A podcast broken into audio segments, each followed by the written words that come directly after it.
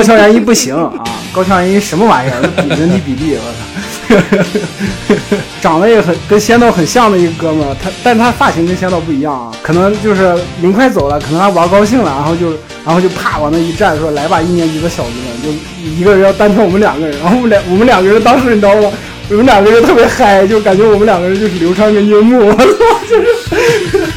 就是看起来很帅，但其实他是你们三个当中最中二的那一个。对你现在这么想，还真的是，因为我跟我朋友也没有表现出，是的，他就在想，哎，我此刻就是你们面前的 BOSS，就他，结果结果他才是仙道是吗？是吧？就他是主角，我们俩是夜幕跟流川，我们俩是衬托哎，是的。结果我们俩还特别激动，就说看回回去以后，我们还在说，就看跟跟跟《灌篮高手》里一模一样，是吧？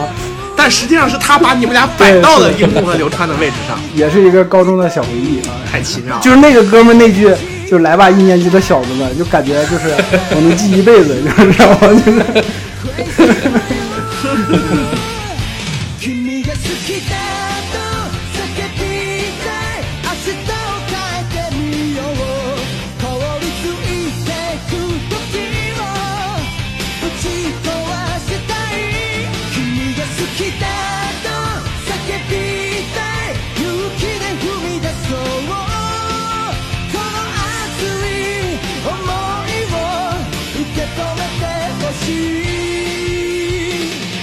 欢迎大家收听本期《维猫评话》，我是维欧，我是苗晨。呃，就是我们这一期呢，是老连一直以来都非常想做的一个系列专题。然后主题呢，就是呃，引起了日本和中国无数的轰动，然后让无数人走上篮球道路，也让无数人对篮球产生了浪漫情节的这么一部漫画，叫做《灌篮高手》。那么我们这一期呢，会和我们之前的节目录制不太一样，采取一个系列节目录制的办法。我们会分别邀请几波朋友，然后来一起聊一聊这个。在我们心中有很高的地位的，或者说在我们成长过程当中对我们起到过非常大影响的这个漫画。那今天我们录制的这一期呢，是我们《维喵灌篮高手》系列的第一期。那我们也很荣幸的请来了三位嘉宾，有老朋友也有新朋友，有色大潘大威和何明翰老师。耶，鼓掌鼓掌！各位嘉宾跟观众朋友们打个招呼吧。大家好，我是何明翰啊！大家好，大家好，欢迎何老师。是何明翰老师是在知乎写过一篇著名的回答，怎么看待流川枫学会传球了，对吧？啊，对，那是哎。其实不只是一篇，对，还有详细的解读 SD 里面每场比赛的战术啊那些的。我有三个系列吧，一个是整个 NBA 每一支球队的这种解读，呃，这是最初的一个系列，然后又写了一个湘北队他们每一个单独的湘先发五虎嘛，单独的一个解析，最后又是一个叫做荣耀之路，是以湘北从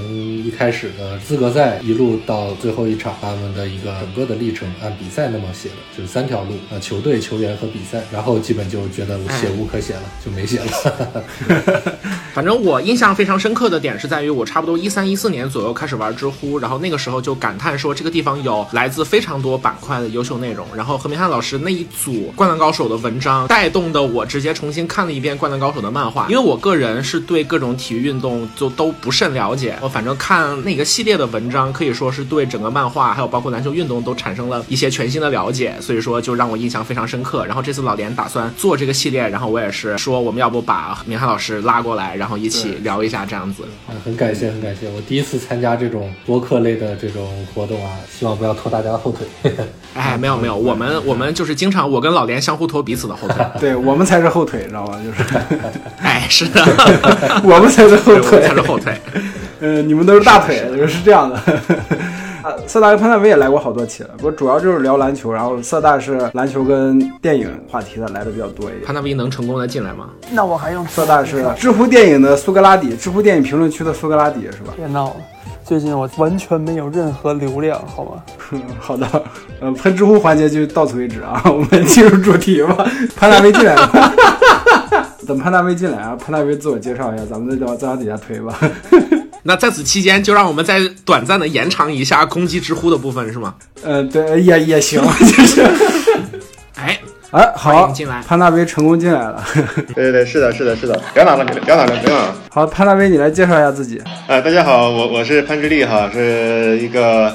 怎么说呢？一个篮球篮球爱好者，然后平时也写写篮球跟体育的东西。他是现在正在为心爱的马刺裁掉他心爱的普里莫而倍感伤心的来知乎篮球著名写手潘志力。行行行，可以可以，这个介绍非常非常精准啊！我觉得就是《灌篮高手》这个漫画哈，就是因为我们节目其实做了很多关于日本漫画的内容了，我们做过《火影》《死神》《海贼》什么什么之类的，然后其实也很明显能够看得出来，我们的就是年龄啊，就是我们看的最多的那个漫画，差不多就在少年 Jump 的后面一个黄金时代，然后以《火影》《死神》《海贼》这个漫画作为代表。但是在之前呢，其实也有很多的漫画，然后在日本、中国乃至世界范围之内都有很大的影响，而且这种影响可能是来自多方面的。呃，比方说现在我们说《鬼灭之刃》可能更多是销量这个层面的，我觉得《灌篮高手》应该是既兼顾了就是销量，然后又在影响力方面可以说是很多漫画的一个标杆。呃，我小时候看《灌篮高手》其实都是被我爸爸带着的，然后他当时在电视里面会放那个《灌篮高手》的动画，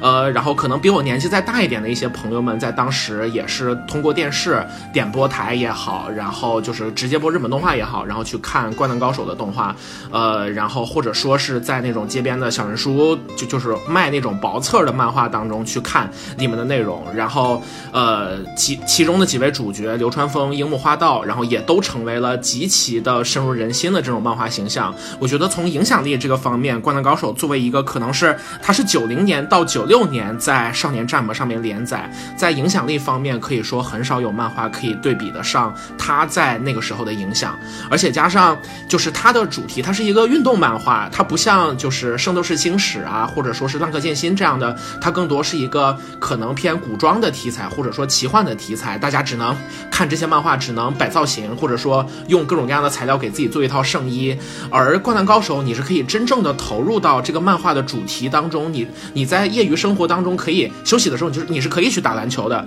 它可以更好的跟所有人学生时代的业余生活融为一体。所以说，我觉得《灌篮高手》这个漫画可能是所有少年 Jump 的漫画当中对他的读者影响，可以说某种程度上是最深的一部。那事实上，这个漫画也确实为日本，我觉得包也包括中国吧，培养了大量的篮球人才。呃，嗯，所以说就是，甚至我记得日本的篮协还给井上雄彦颁发过一个特别贡献奖。我觉得这也是漫画这种艺术形式能够就是产生社会影响力非常。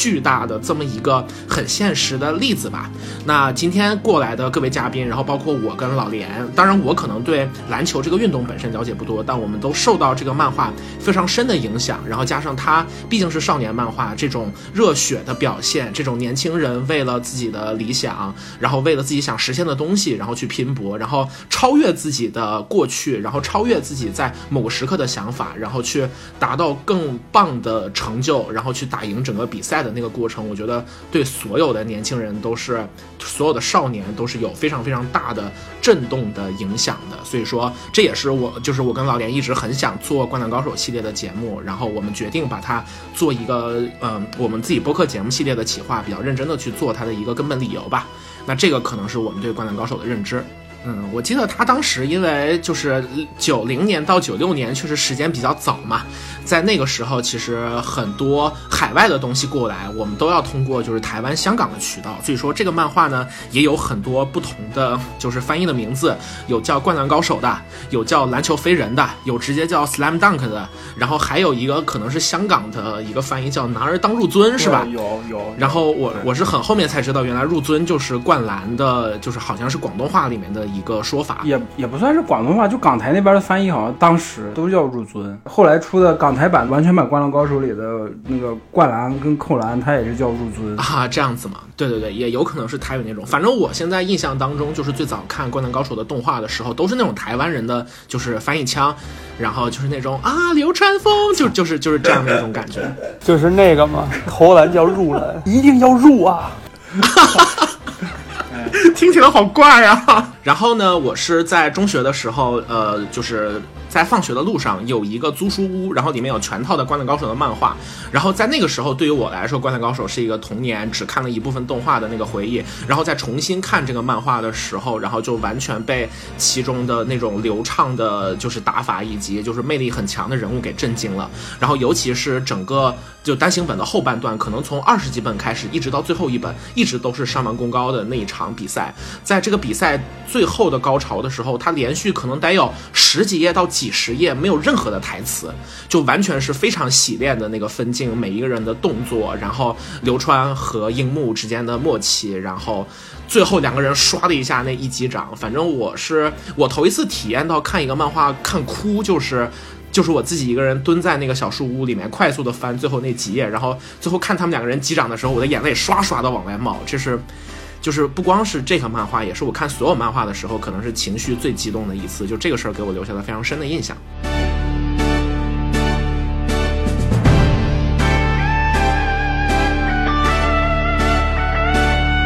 几位嘉宾也谈一下一开始接触灌篮的契机，还有包括自己对灌篮的整体的感觉是什么样的。嗯，那我抛砖引玉呗。刚才也说了，我们尽量 多抛砖。呃，我记得我看《灌篮高手》，那肯定是从动画片开始的呀。小时候这就电视台有什么就放什么，就看什么呗。我就总会刷到这个《灌篮高手》。其实小的时候还真不觉得篮球就怎么怎么样，他就当个普通动画片看，然后就跟足球小将啊这些没有感觉出明显的区别来。哎，好像也有说这个《灌篮高手》啊，他怎么怎么样去影响这些读者去打篮球。其实足球小将也一样是有这个功能的。对，是的，是的。我记得是哪个足球运动员啊，是说过好几个运足球运动员都说过，他们从小就看这个足球小将啊，天天就幻想自己怎么样。好像伊布就说过。啊，对对对，就那种就是一脚射出个世界波那种。你说小孩儿他们根本不觉得说那些招式有多么的夸张不可思议，在他们看来这种真实性都是差不多的。呃，所以说就看你看哪个看入迷了，更喜欢哪个故事而已。然后可能就会受这个影响吧。篮球我记得还有羽毛球的动画片儿啊，什么排球的动画片儿，就各种日本动画片儿讲各种运动的，我也都看过。其实那时候就没有太感觉出来。呃，灌篮高手的独特性，尤其是说真实感吧，因为它变成动画之后，也有很多那种就足球小将那种，就比如说带球过半场，他都是从地平线开始往前往往往这边跑，对对对，然后一群人就慢慢从地平线上升起来，就那种画面，其实也没有真的效果渲染的特别精彩，跟电影一样。对，它其实根本体现不出井上作为漫画家他的那种漫画的镜头语言运用的有多么的好，那真的是上了大学的时候闲着无没事儿又翻。这个《灌篮高手》来看，才是重读感受到《灌篮高手》到底有多么的精彩。就是他对那个镜头语言的把握。就为什么我们现在感觉说，哪怕是已经进入到了短视频的时代，大家都喜欢全方位眼睛、耳朵、文字加画面这种形式了之后，我们还有很多纯文字的阅读，就是纯文字和这个漫画这种形式，一页一页翻书，你是可以完全的控制自己的阅读节奏的。那像这个视频啊这类的，你不可能总是暂停啊。啊，或者怎么样去看？当然你可以倍速，呃，这个 这是另外一个概念。那就觉得说，像这些漫画的分镜，它怎么样用这个镜头的节奏？一点一点的把这个故事当中的细节抽丝剥茧的，用你特别能接受的方式去告诉你。它不像那个美国漫画，美国漫画那就是个插图书。日本漫画很讲究这些视线啊，这些各种技巧技法的嘛。那井上雄彦就是在这方面是集大成的一个之一吧。嗯，当然那基本上厉害的漫画家，日本漫画家都都可以做得到。我是不是说有点跑题了？反正我后来看《灌篮高手》，主要的感受就是这个漫画。就是通过非常良好的讲故事的能力，用画面以及文字讲故事的能力，所以才把这个故事讲得如此之好。可能也有一些其他的作品在人物设计啊各个方面，他们也有他自己的独特之处。但是在每一个点上，就就这整个的故事每一个方面都做到如此的好，这是非常少见、非常难得。然后就是因为顶上学院本身它篮球的这个知识储备啊这些很很丰富嘛，所以里面的很多东西它也是能分析。析得出来的，就不至于让读者产生一种过度解读的感觉啊。就像我写了那么多的文章，我也有时候会担心会不会有过度解读的情况，但是相对还是比较好。我从一个作者的角度，我相信井上雄彦基本上是经过了精心的设计，是带有他目的性的，每一个细节都在他的计划当中，想要体现什么东西啊，很难说过度解读。所以，反正这就是我觉得《灌篮高手》厉害的地方。就有一个点，我再深入一下。咱们在聊《龙珠》的时候，就会说鸟山明他对于在就是战斗这这方面，他把漫画分镜跟战斗的动作的动感的结合结合得很好。然后井上雄彦这部分是他更厉害，呃，也不是说他更厉害吧，他更擅长的什么呢？他是把运动就在运动场上的那种瞬间的那种画面感，他会用特别有视觉冲击力的方法来给你展现出来，然后再加上他的杰出的分镜的功力。就是分镜这个东西，其实你细研究下去的话，你要结合战斗，可能是一套分镜的语言；你要结合运动场上的比赛的话，可能又是另一套语言了。就是井上是在这个领域里面，他是做到了极致。就是反正目前而来，我看了这么多运动漫画里面，没有人能再达到井上雄彦的那个《灌篮高手》里的高度。没错，而且可能这也跟篮球这个运动本身有一定的关系。对，因为这个我们说三大球嘛，呃呃，就因为那些小球啊，包括网球啊、什么羽毛球啊，虽然说受众也挺广，但是那东西画起来技战术，因为它它不是个团体运动啊，它是个单人的运动，它的那个复杂度啊这些东西是受影响的。那三大球那当中呢，橄榄球，呃，还有这个足球，他们的场地极端的宽阔，呃，用。分镜啊，这种就是形式去去展现的话，呃，先天上还是受到一定的限制。而篮球场的这个五人，他的这这一点点就是相对局促的空间，呃，对于展现，我个人觉得是有一定的帮助的吧。这也是之前聊到这儿，我突然突然感受到，不像足球场跟篮橄榄球场那么大，也不像网球场跟羽毛呃网球场，它它只只有两个人，只有两个对手。你像篮球，篮球它的场地有限，但是人又很多，又有互动，又有交流，这这这方面就可以，就是一些可以出戏的地方。是的，而且橄榄球规则太复杂了，这也是一个问题。是是是是，橄榄球的确很足球、足球和篮球为什么还是受众最广的运动，跟它规则的简洁性还是有关。对，就是樱木说的，把球放进篮筐里就行了。对 对对。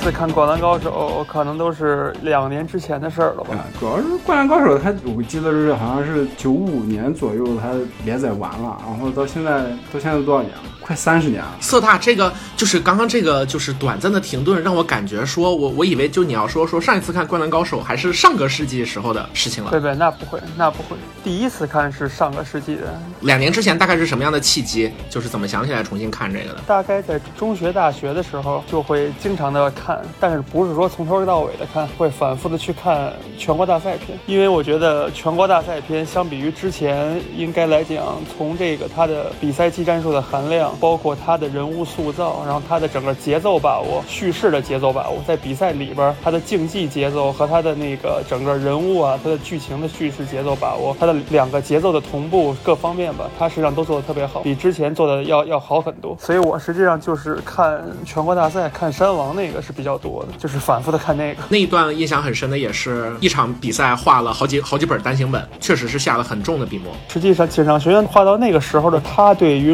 如何去画一个体育比赛的漫画、体育题竞技题材的漫画，如何在比赛当中去完成塑人物塑造、完成叙事，不仅仅是画比赛。到到那个时候，他实际上他整个的的思路啊，他的理解啊，感觉是比较成熟的，所以那个是比之前感觉要好很多的。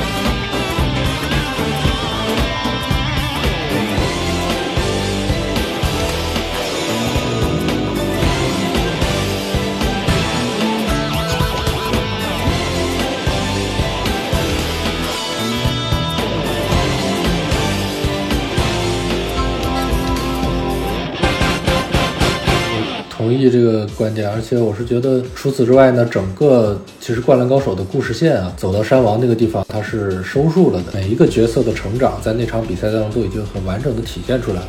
实际上再往后写的话，反而有一种升级打怪再升级打怪也不知道该怎么升的那种状态。就是我我反复从，因为我写了太多了嘛，从几条线这么捋过去，我都会明显的感觉到它故事的一个故事线的收束，人物角色线的收束。因为后来我现在不是也一直在写小说啊这些。可能这方面的感觉会更明显一点啊。对，举一个例子来讲，三井寿从他第一次出来，他面临的一个人生的问题，漫画当中他面临的一个生人生当中的青春当中的主要问题，就是他会非常后悔于就是之前自己走错路，然后没有打球的那两年，导致了他的一个体力问题。他的这个体力问题，实际上在这个篮球漫画当中，实际上就是他青春的一个走错路的一个缺憾的一个具象化。然后这个。体力问题投射到比赛当中，就是他会不停的在关键时刻掉链子，关键时刻上不了。然后这个问题实际上到了陵南什么的时候，就一直就没有解决。到了打山王的时候，他才终于去击破了这个问题，去解决了这个问题。就是他到最后，实际上他是突破了自己体力的体力的极限嘛。他这个投射的火力啊，一直是续到了比赛的一个可能差不多第四节之前吧。到了山王的时候，实际上他解决了一个贯穿漫画的一个他人生当中的缺憾，他所面临的最主要的问题。那么这个人物实际上到这儿就可以了，再往后写他这个人物就没有延续的可能性了，已经，所以实际上就没有必要往往后画了。当时在看那个《灌篮高手》的漫画，看到后半段，就是整个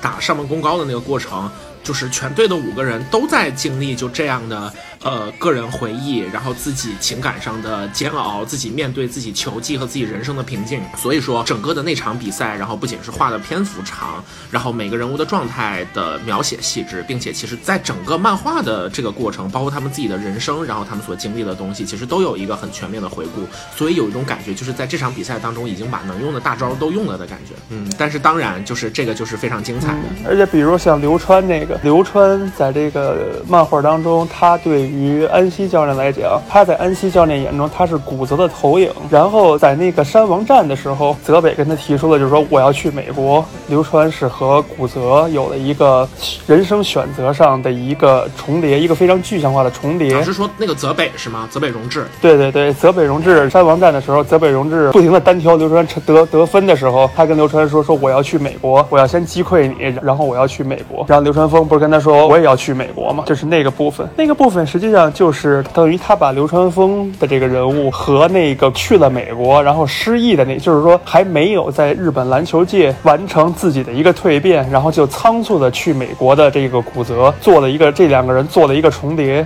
那么古在安西教练眼中，古泽是他没有培养好古泽，然后古泽就去了美国，导致古泽最后失忆，然后自然后就死，然后在美国就出车祸了。然后那么到了这一次，到了。流川枫的时候，包括后边什么樱木说什么我也要去美国之类的，到了这两个人物的时候，实际上。在安西教练眼中，他们两个人在山王战当中是整个的篮球观念吧，整个篮球打法实际上是形成了一个非常成熟的一个东西。尤其是流川枫，他学会传球了嘛，他他变成了一个更成熟的球员。然后他再说我要去美国。随着这个流川枫他提出就说我要去美国，以及他在山王战当中学会传球，他成为了一个更成熟的球员，比当时的古泽更成熟的球员。那么随着这个节点的到来，实际上在山王战当中，安西教教练对于古泽在在古泽身上他的一个执教的一个缺憾，实际上也得到了一定一个怎么说呢？暗中的一个一个弥补吧，或明或暗的一个弥补。各方面，包括流川枫自己他的一个篮球篮球理念，甚至说可能是团队理念、人生理念的一个成长，他是如何看待别人的这么一个观念的成长，各方面吧，在山王战争当当中实际上都已经完成了。这个漫画你让井上学院再往下画，可能他真的不知道画什么了。嗯，对，是的。刚才举的两个例子都能看出，在山王战之后，大家都有一种感觉，就是再怎么画也画不下去了。你再画，可能就跟足球小子一样，或者跟那个光速蒙面侠二十一一样。光速蒙面侠二十一到最后就直接去去美国打美国队，然后还打不赢。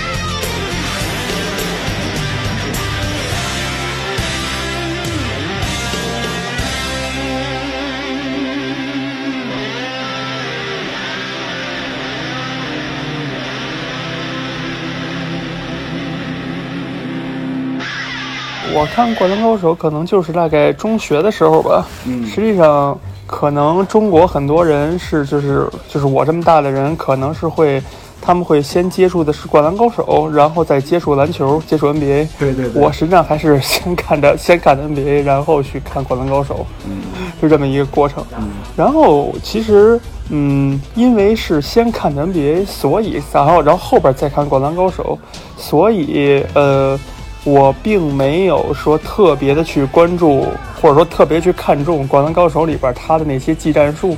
因为他那些技战术，嗯。相对来说还是简单了一点，就是比现实当中还是简单了一点。嗯然后我当时就是，其实我第一遍看，然后对我印象比较深的，实际上也是就已经是井上学院他的一个用漫画去叙事的这么一个能力，然后去烘，比如说他的整个情绪的烘托，它会有一个起承转合，它整个情绪的一个宣泄的这节奏铺垫，然后推进宣泄的节奏把握得很好，而且绝对不过度。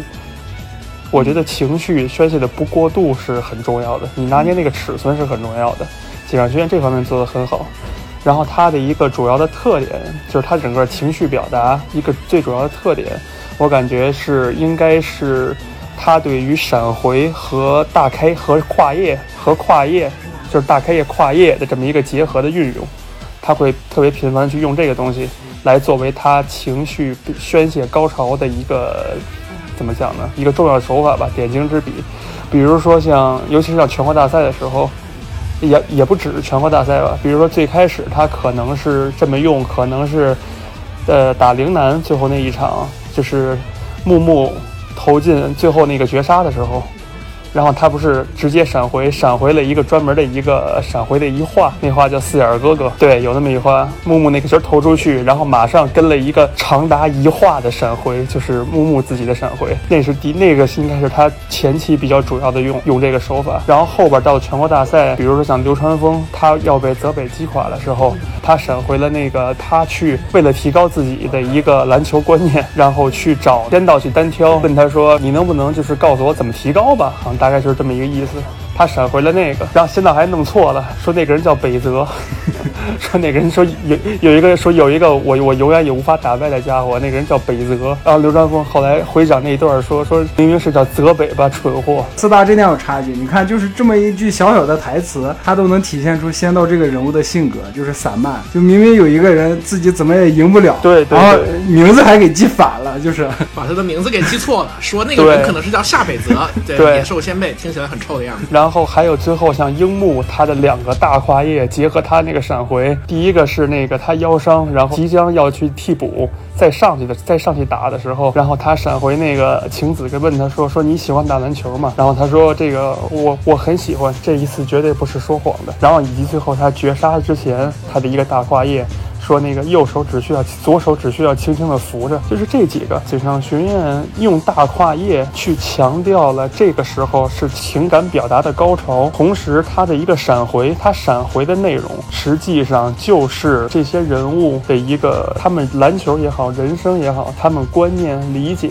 能力提升的一个重要的一个节点。它这两方面结合的非常好，通过这种双方结合的手法，那么它会让你非常直观且强烈的感受到这些人在整个的可能青春当中，他们所做的这些努力，他们的这些经历，并没有白费，而是在这个瞬间，他们取得了一些跟这些经历有关的一个成就、一些进步、一些成果、结果、一些比较好的结果。那么这种叙事的效果，实际上最后就结合到了他让这种他大跨页所强调的一种情感宣泄的整个情感部分的高点，有了一个更扎实的一个文本层面、叙事层面的一个更扎实的一个对应或者说衬托吧。就是这方面，我觉得井上学院做的是，它是超出了一般的漫画家或者说一般优秀的漫画家的水平的。这个当时是我觉得我对我来讲印象比较深的，就是它会让你有一个情感冲击，而且这个情感冲击绝对不是干瘪的，绝对不是单，绝对不是非常单面，而是它会有，它是它会给你一个非常扎实的东西。就是怎么说呢？它是它的情感冲击是言之有物，而且非常强烈的，这是我的一个主要感觉吧。啊，潘大威，我看这个漫画的时候，后已经到大学了，但是我一开始也是先看动画了吧。动画第一个被吸引的就是它的那个主题曲跟片尾曲，特别抓人，因为一他一上来那个谁大黑魔记吧，他唱那个最经典的那主题曲，好想大声说爱你。对对对对，就是这个好想大声说爱你。不是，是止住，哎，止住是你吧？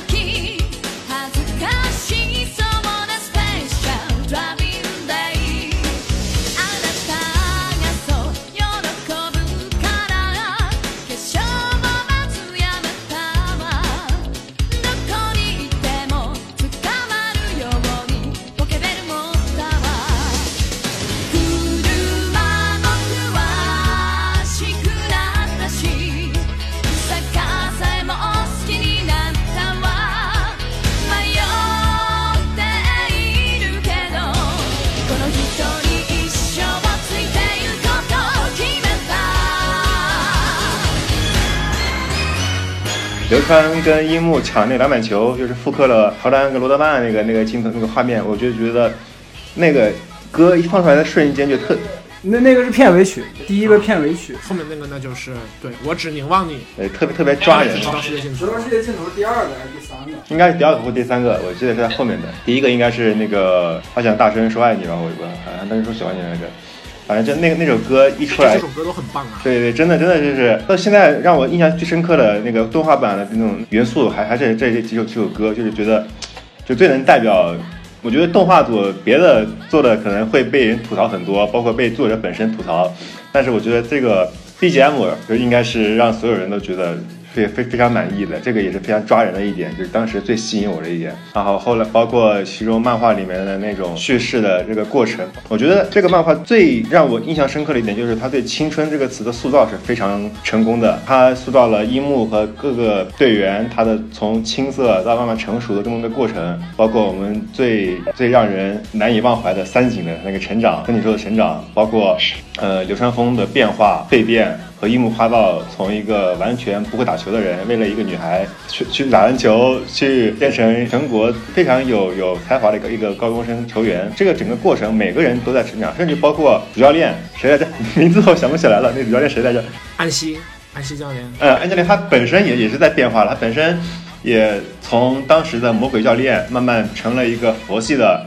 然后擅长于调教球员的这么一个教练，就每一个人，甚至包括最成熟一一出场一出场就非常大哥范的那种那个大猩猩，他到后面面对比他更强大的大和田，他也变得成熟，他也变得知道，呃，我要给队友当蓝领当绿叶，我要用另一种方式来影响球队。就在这个整个过程，他非常有有有成长性，而且这种成长性是非常的有逻辑，有有那种线性，非常的水到渠成。但是他也不让你完全的成长为那种很牛逼的完全体，让你真正的梦想去实现。他会在最后给你来一句体力耗尽，然后不敌某某队。这个我觉得就是一个青春非常真实的写照，他有梦想，还有变化，还有蜕变，然后整个叙事过程完成之后，还会给你给你再再来一朵遗憾。就这种感觉，我觉得是让让人欲罢不能的这么一种享受吧。就这个成长，它本身也是 井上雄彦的一个成长，这是我我的一个看法。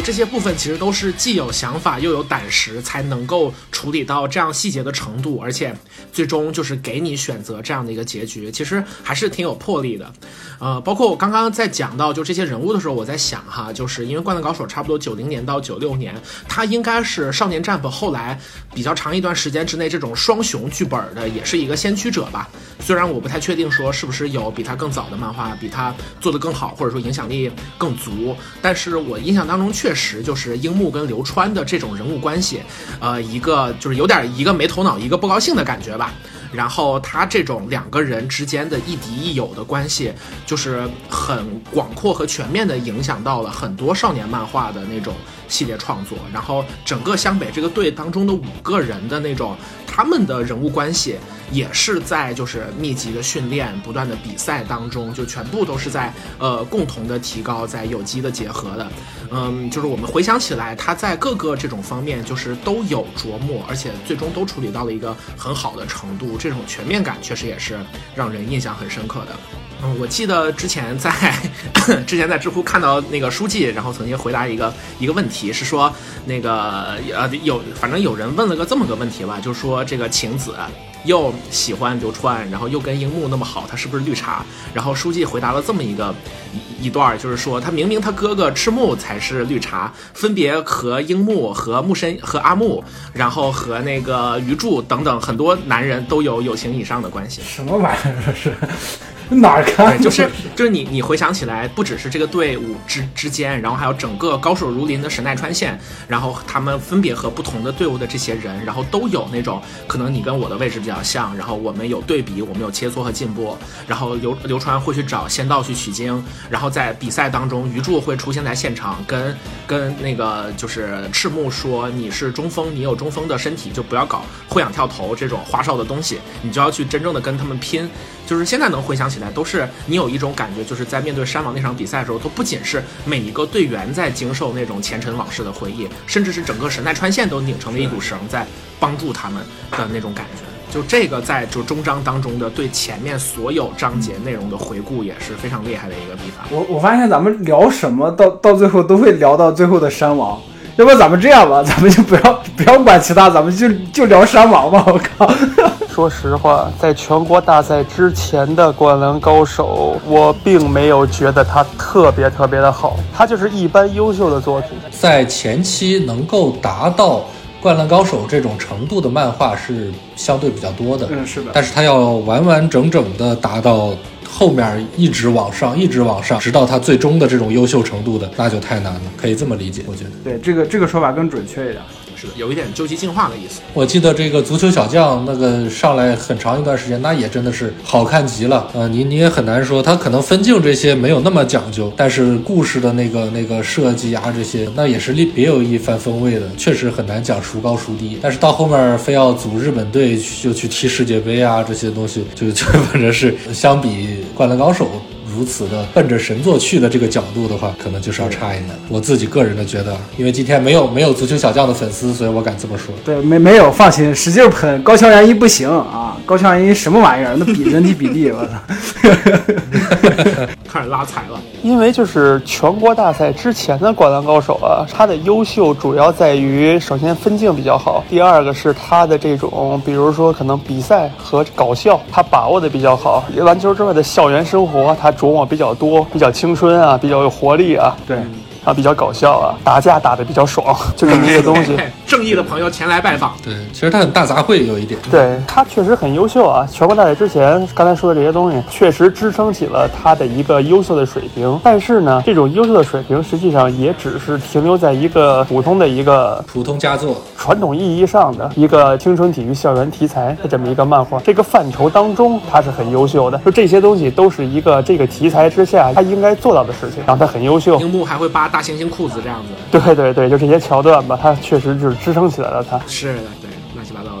但是呢，他没有跳出这个传这个题材传统的一个框架，比赛练级，比赛练级，然后胜利胜利胜利，然后中间可能有一个比较小的挫败，这个挫败只是为了最后胜利的一个跳板的一个铺垫，他没有跳出这个框架，所以这就导致了呢，虽然说他之前他确实很优秀，但是呢，当咱们坐在这儿去聊这个东西的时候呢，实际上嗯没有什么可聊的，就导致这么一个状况。我我插一句，我觉得哈，那个刚才从全国大赛来断，或许断的稍微晚了一点。对对，有点晚，有点晚，我也觉得有点晚。从陵南那儿开始就已经足够的好了，在那个打海南那一段的话，我还可以稍微的感觉到有一些这种套路的痕迹在。是但是从陵南那儿开始，真的，反正对我来说就已经进入了非常了不起的，就是生死战那种状态的开始了，就已经是我脱离之前那种感觉了。嗯，对，陵南那一块儿的话，实际上它陵南的当中，它的很多手法呀，实际上就有点后边山王那个影子了。嗯对但是可能还不够饱满。就我来讲，相比后边啊，它不，它还不够饱满，因为它确实就是说，它整个线呀，各各条线呀，实际上它可能还没有想收束的那么严谨，那么完整，感觉是这样。为什么我说从全国大赛有点不合适？因为全国大赛它第一场打的是那个谁，跑红那个丰裕，丰裕，大阪的丰裕，对，打丰裕那个吧，从这个精彩程度上，它更多是一个铺垫的一个过程。从精彩程度显然是达不到陵南那个高度的，所以要么就是单提山王，要么我觉得要往前提，还是得提到陵南那儿。从全国大赛段的话，我觉得可能稍微有点这个，有点有点道前不后的。我自己的感觉是从哪儿？是从海南的下半场开始。哎，对，也可以。对吧？对吧？就从海南的下半场开始，他的他的漫画的重心就更多的放在比赛赛场上，就是那些搞笑的部分就少了。对对对，对，因为上半场还有那种樱木跟那个青田两个人插科打诨的那种情节，下半场就完全没有了。下半场你如果看漫画的话，就会呃看动画我我忘了，就是如果看漫画的话，你你到海南下半场就完全进入到那个比赛中了，就跟樱木就跟场上那些队员一样，专注在这个比赛里面，就一点杂念都没有，就想赶紧看完这个比赛的结果到底怎么样的，他们是怎么打的，就从就就我我觉对我觉得从这块开始，就井上他自己的状态就慢慢进入到一个呃越画越好的一个状态。对，就你已经完全不关心樱木是不是能追到晴子这件事情。对对对，是的，是的，是的。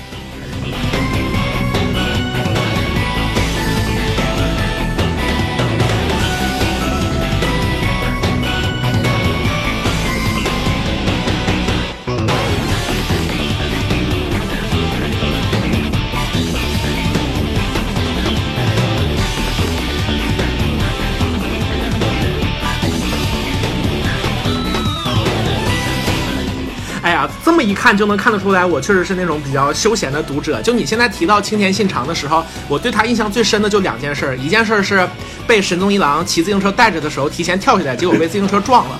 然后另外一件事儿就是他被罚到场外的时候，在那运球，然后跟樱木花道比运球，然后运的都可流畅了，最后俩人累得气喘吁吁的。就是我印象最深的可能是这两件事儿，就比较关注搞笑漫画的部分。对，青田这后后期这种搞笑都少了，是这种搞笑都少了。青田信长还有海南打陵南赛前热身，他要他要过去挑衅，来一个来一个就是直接去去陵南那边想扣人家篮，结果没扣进那个。啊，是对，是也是一个搞笑选手。还有就是湘北跟三三浦台打的时候，第一场比赛，湘湘北五虎开始上场了，然后林然后青田信长激动的就是老大啊，的他们上场了，一一打开一看，嗯是宇柱，我靠，就走错更衣室了。对 对对。不过我我呃，这个青田他有一个这个整个 SD 最大的成就，就是他曾经隔扣过鱼柱，这个是别人都没干过的。对就是作为一个外线球员。他不止隔扣过一柱，他还隔扣他还隔扣过樱木。哎，对，没错，但隔扣樱木这个相对容易点儿，就是好几个人都达成过。但是整个里头唯一一个隔扣过鱼柱的就是他，而且青田我记得只有一米七六啊，一米七六还是一米七八？一米七八。就是樱木花道沦为这个战斗力计量单位，跟六车全息一样。对，樱木啊，就是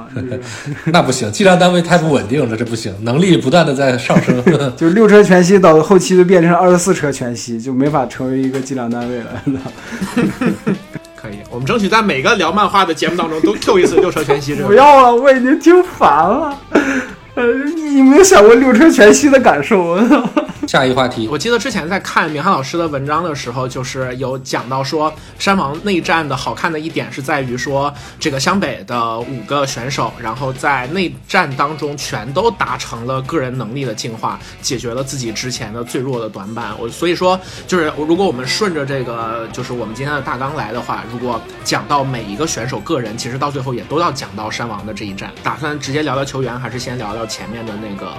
就是篮球和漫画结合的部分。篮球漫画结合部分，我觉得刚刚咱们聊的，其实说的时候就差不多都说进去了，也不用强调什么的，就是大我感我感觉大家差不多都说了，一些差不多说进去了。就是有一点我我想就要要有一点没说明白，就是篮球小白也可以畅读漫画，就是喵晨这种篮球小白。那我就是一个典型了。对对，典型的篮球小白也可以畅读漫画，就就不懂篮球也无所谓，可以看。因为我感觉咱们这代人看《灌篮高手》的时候，除了色大啊，色大之前就先看 NBA 了，就看《灌篮高手》都是那种小白，啥啥也不懂就进去了，就感觉扣个篮或者挡个拆、投个三分都觉得很牛逼。但实际上 NBA 看多了以后，就发现，这就是一个就是一个谁谁都能干的事情，也不是谁都能干，就是很普通啊，就在篮球比赛里面。但是你作为一个小白现，现现在现在的 NBA，现在 NBA 除了三分就是就是投篮就是挡拆，也没有没有别的了，也就这样了。对 对，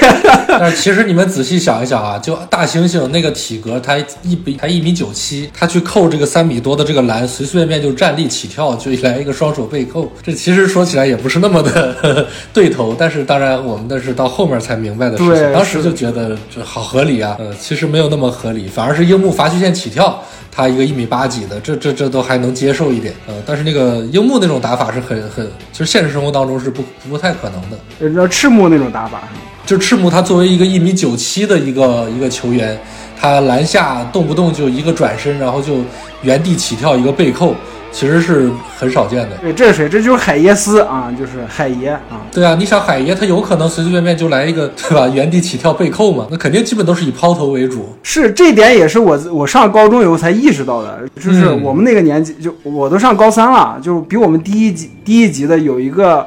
有一个小孩儿，是我们就我们认识的一个朋友，他的表弟吧还是谁，他就一米九三，然后我是现实中第一次见到一个人的他的身高是一米九以上，啊，我看他一米九三，他也没法像赤木一样就直接跳起来就双手扣篮大猩猩灌篮，就特别失望，你知道吗？就 就你怎么不扣个篮呢？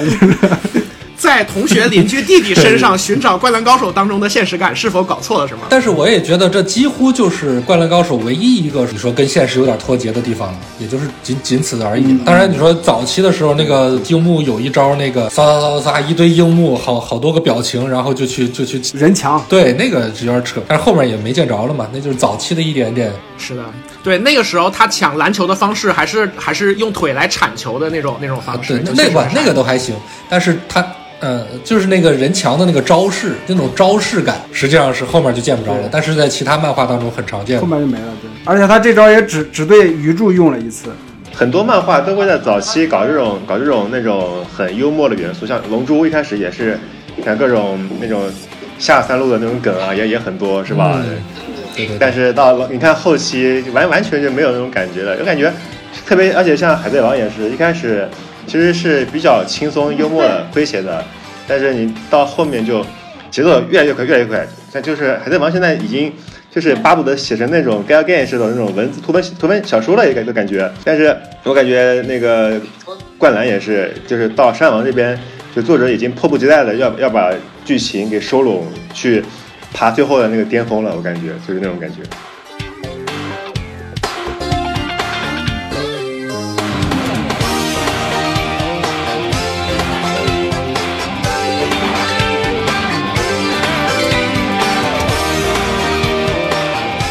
七龙珠那个老界王最后引发激发孙悟饭体内潜能之前，是那个孙悟空答应让他去，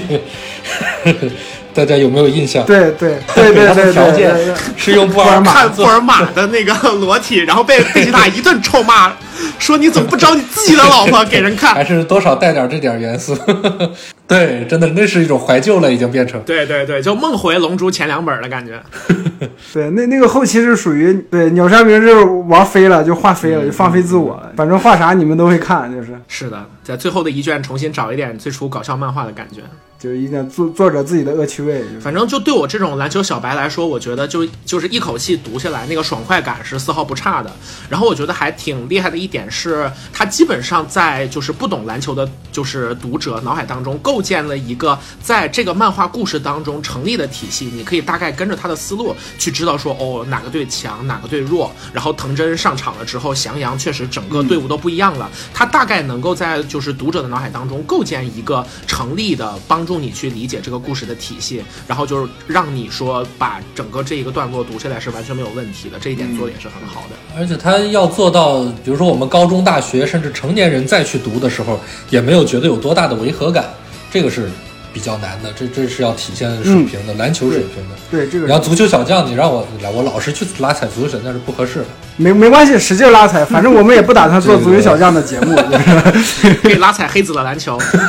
反正就是你动不动就猛虎式射门，这个就是我现在在你让我重重新仔仔细细的回味一遍，可能我也回味不下去，就这种状态。就是刚才就是大纲里边提到的这个，就是篮球小白也能看懂的篮球比赛。实际上，景山学院是怎么处理这个事情的？嗯它会简化现实当中的篮球技篮球的这个战术的体系，它会简化，它会把这个无球侧、弱侧给砍掉，然后弱侧的参与度给砍掉。嗯就是你不会看到他们会有这个无球的掩护，然后交叉走位、溜底线啊什么的，去无球投手去移动啊之类的，空切什么的，他们基本上很少看到吧。空切可能我就看，呃，福田可能有几个空切，就其他的基本上基基本上看不到的。嗯，他就是把这个主要的东西呢，呃，空切是这样，陵陵南的空切是非常多的，陵南这个球队那个对对非常多的阿福阿福的空切吧，应该是。对对对，就他主要是把这个东西呢，把这个篮球的战术部分集中在了一个强侧，比如说篮下的一个那个篮下的背身，篮下的背身攻防一对一，还有就是强，还有就是这个上线的这个持球面框一对一，他把他把这个注他把这个技战术的刻画主要集中在了主要集中在了一个强侧环节。那么在强侧环节，他用的一个他的描绘方式，他所勾勒出的技战术是相对来说是接近现实当中的一个状态的。嗯这就保证了，就是说呢，首先技战术比较简单，所有人都看得懂，因为主要它是以这个一对一为主嘛。即使他会叫一个挡拆，但挡拆过来之后也是一对一。那么他会篮球小白呢会比较看大大所有人都看得懂。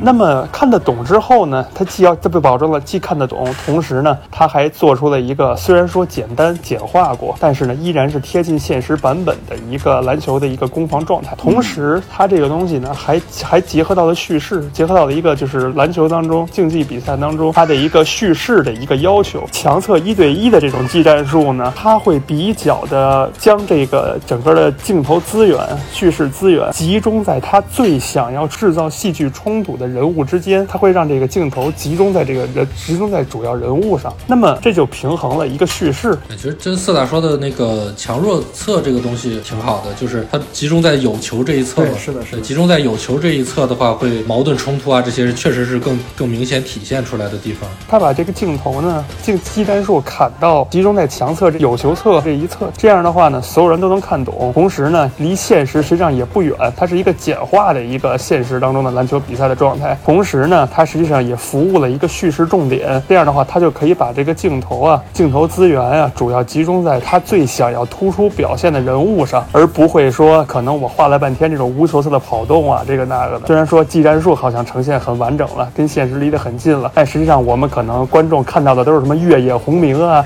什么直草智之啊这些，他根本就不需要去呈现的这些这些工具人在那儿去占据了很多画面，而仙道和流川樱木什么的，可能根本就没在很多画当中，可能根本就没有戏份。那么这个实际上也不好，因为井上雄彦毕竟是在画一个剧情漫画，他需要的是叙事，篮球只是一个背景，篮球技战术啊什么的都是一个背景，他是为叙事服务的，孰轻孰重还是要去去去处理好的。井上雄彦在这个这个漫画当中，实际上他这方面处理的特别好，所以就造就了一个所有的你对篮球了解与否都能看懂，同时呢，戏剧整个这一个叙事水平很出色，篮球部分还会让你觉得很真实的这么一个漫画，而不是说像什么网球王子啊什么之类的这种，对吧？虽然说网球小白也能看懂，但是网球小白能看懂，但是网但是但是已经跟网球本身没什么关系了。对网球小白能看懂，但是网球球迷可能看不太懂 这么一个东西。嗯这已经不是谁能看不是个人感觉都看不懂了，就是网球能杀人了都。突然出来一个骷髅捅你一刀，这什么玩意儿？这是。对，我记得之前就是中学买那个动漫水晶，后面有那个就是网球王子的一些漫画，然后我就看到什么啊，幸村的网球开始剥夺对方的五感了。我说什么玩意儿？跟你打个网球，然后我就瞎了？那真是太冲击了，我的天！对，那个网球王子，我就是看他们打完了那个冰帝，那看打冰帝那场，我确实还挺感动的。就是手冢、哦他们一直跟那那个个季布一直抢七，一直抢七，对，一直抢，一直抢。然后那个最后不是有一个零式复发，对，最后季布就是被迫给这手冢送了一个零式，然后结果零式那什么了，零结果那个手冢那个零式就是那什么了，回球下网了，就是那个部分我感觉还看着还挺感动的。然后到后边就不行了，后边这个漫画就飞了。那就是网球王子的巅峰，后面就彻底不行了，后面就彻底看不下去了。你们竟然还真的坚持着，就是读读了那么多，厉害！但确实，如果你非要把网球王子你看成是一一一堆超能力的人在用网球作战，那倒也可以。那那个剧情设计的就还是跌宕起伏。到到至今我还记得不二周助的三个绝杀，三个绝技，嗯，对，我的天哪，焰回闪，什么经络，还有个什么来着，想不起来了。这也神奇了，就是明明只看过一遍，为什么我全记住了？这也是他厉害的地方。对 对，这也是他厉害的地方。嗯，他那个网球网球王子现在就是他现在的这个就是世界大赛篇，他现在已经明确的把自己定性成了那个战斗系漫画，哦，就是他已经明确说了自己是战斗系漫画。自己也不好意思了。好了，我们不要管网球王子了，来聊聊这些球员吧。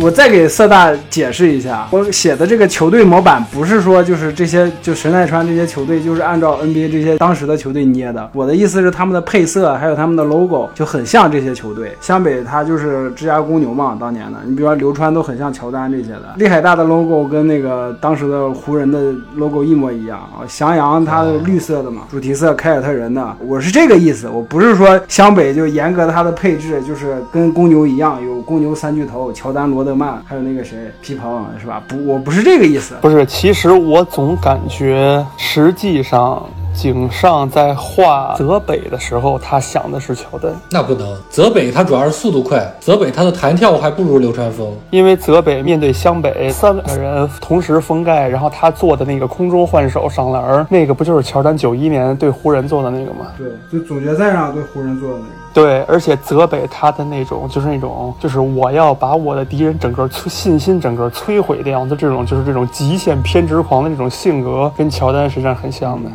就其实他也不是，就是这些球员他也不是严格。但是他动不动就哭这个东西吧，动不动就被人打哭这件事。对，这个是被前辈校园霸凌啊。上半场那个泽北不是，对对，上半场那个泽北不是，就是那个运运球到自己脚上那个，然后传球传球传到别人屁股上那个。对对对，下半场是有点那意思。下半场是，下半场是泽北认真了，就是这就是日本第一高中生嘛，就是就是这种感觉。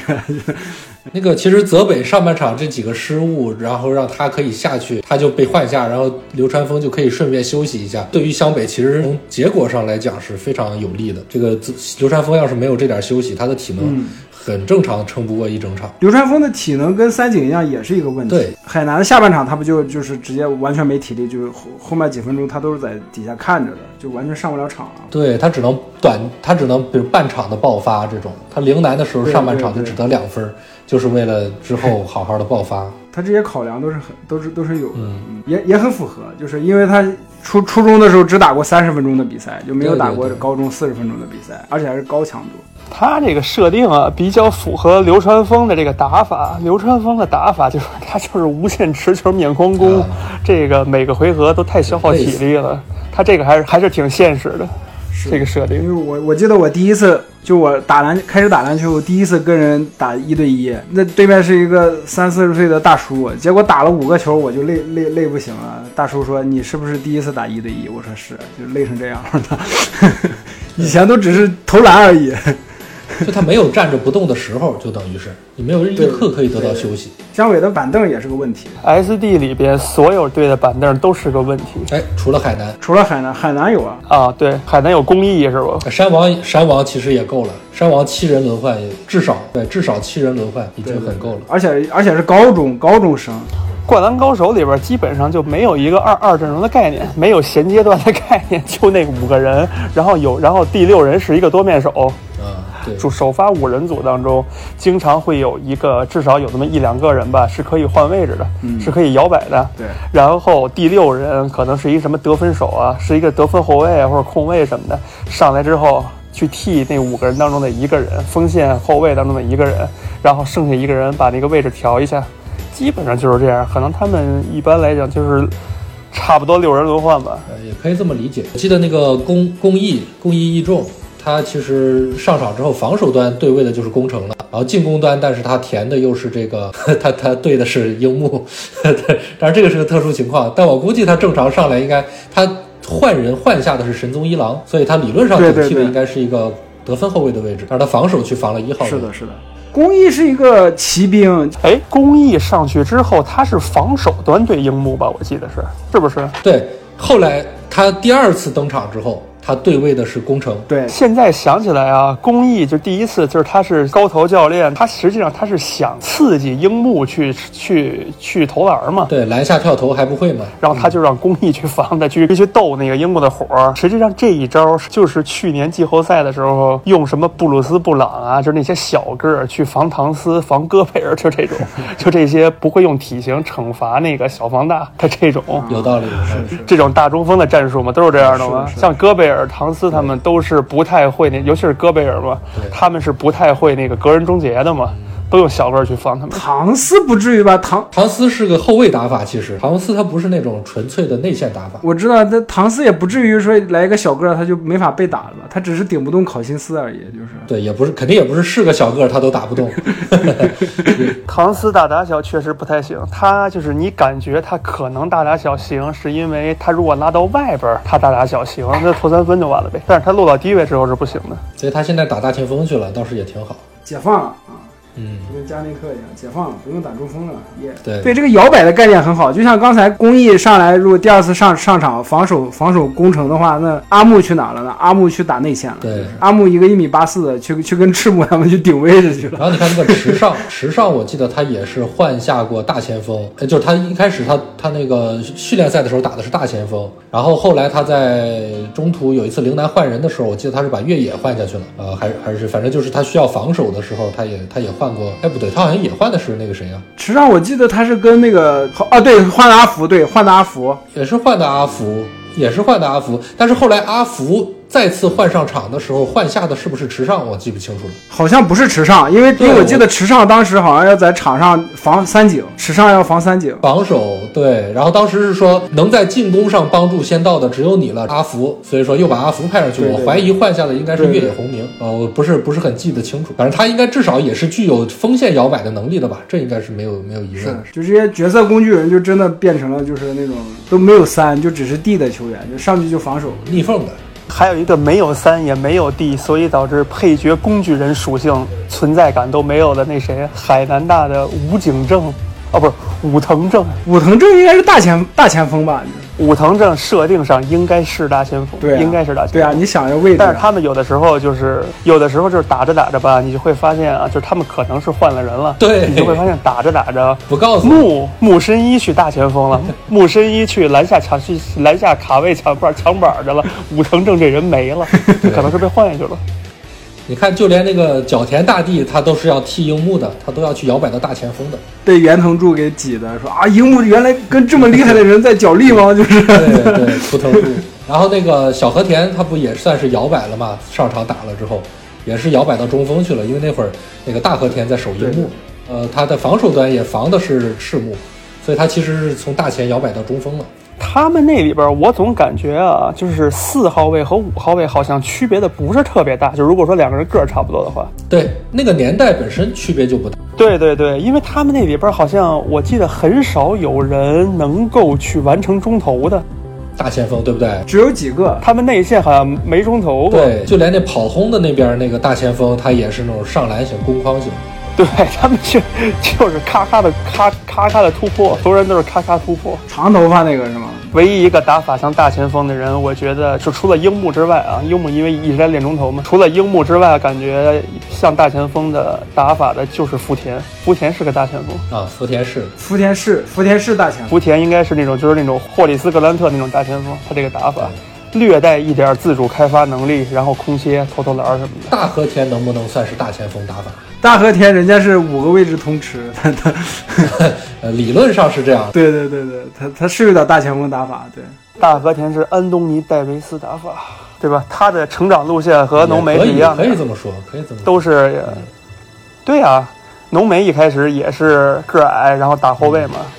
然后身高猛长，然后就开始打中锋去了。然后运动能力、快攻、跑跳这些东西也都很强，确实是跟浓眉很像，还是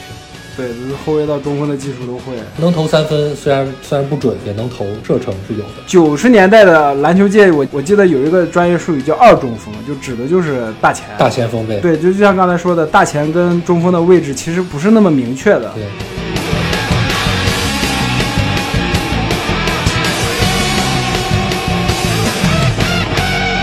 们在这说那个大和田，我一直以为就是脑海当中乱入到死神里面二番队那个副队长，对，就五五等前方就好，嗯他那句台词是什么来着？五等前方绝无敌手是吗？对对对对对，大和田。对对对，大和田西天呆。真行，是谁真行？他妈的，明明是你自己脑子拐到那块儿是吧？哦，那不是大和田，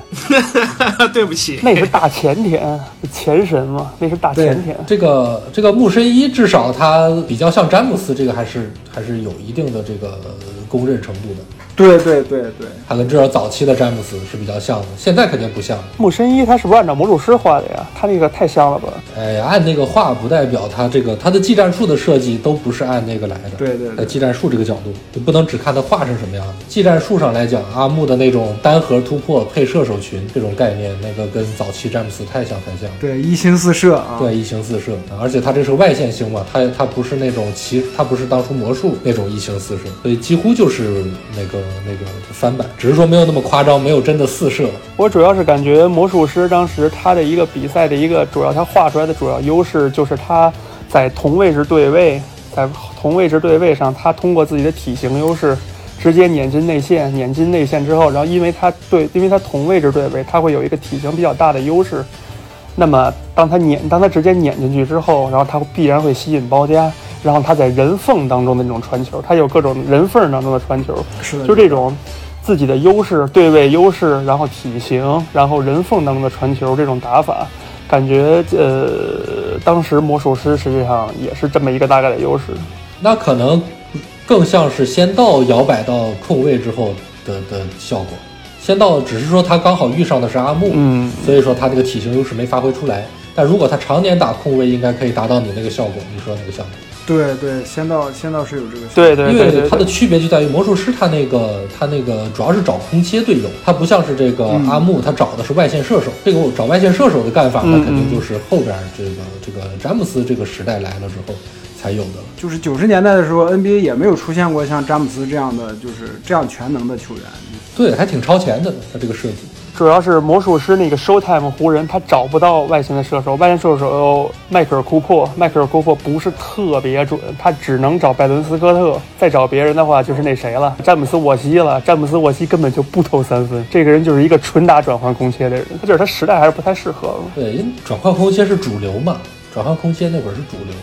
也不能怪他们。，对所以说其实陵南那个打法还是挺主流的，从从当时 NBA 来讲。对对对，陵南那个比较主流。陵南感觉就是跟就就是特别稳的那种打法，就不管是从球队配置啊，还是说从那个他们的技战术来说，青田信长、织田信长是什么意思？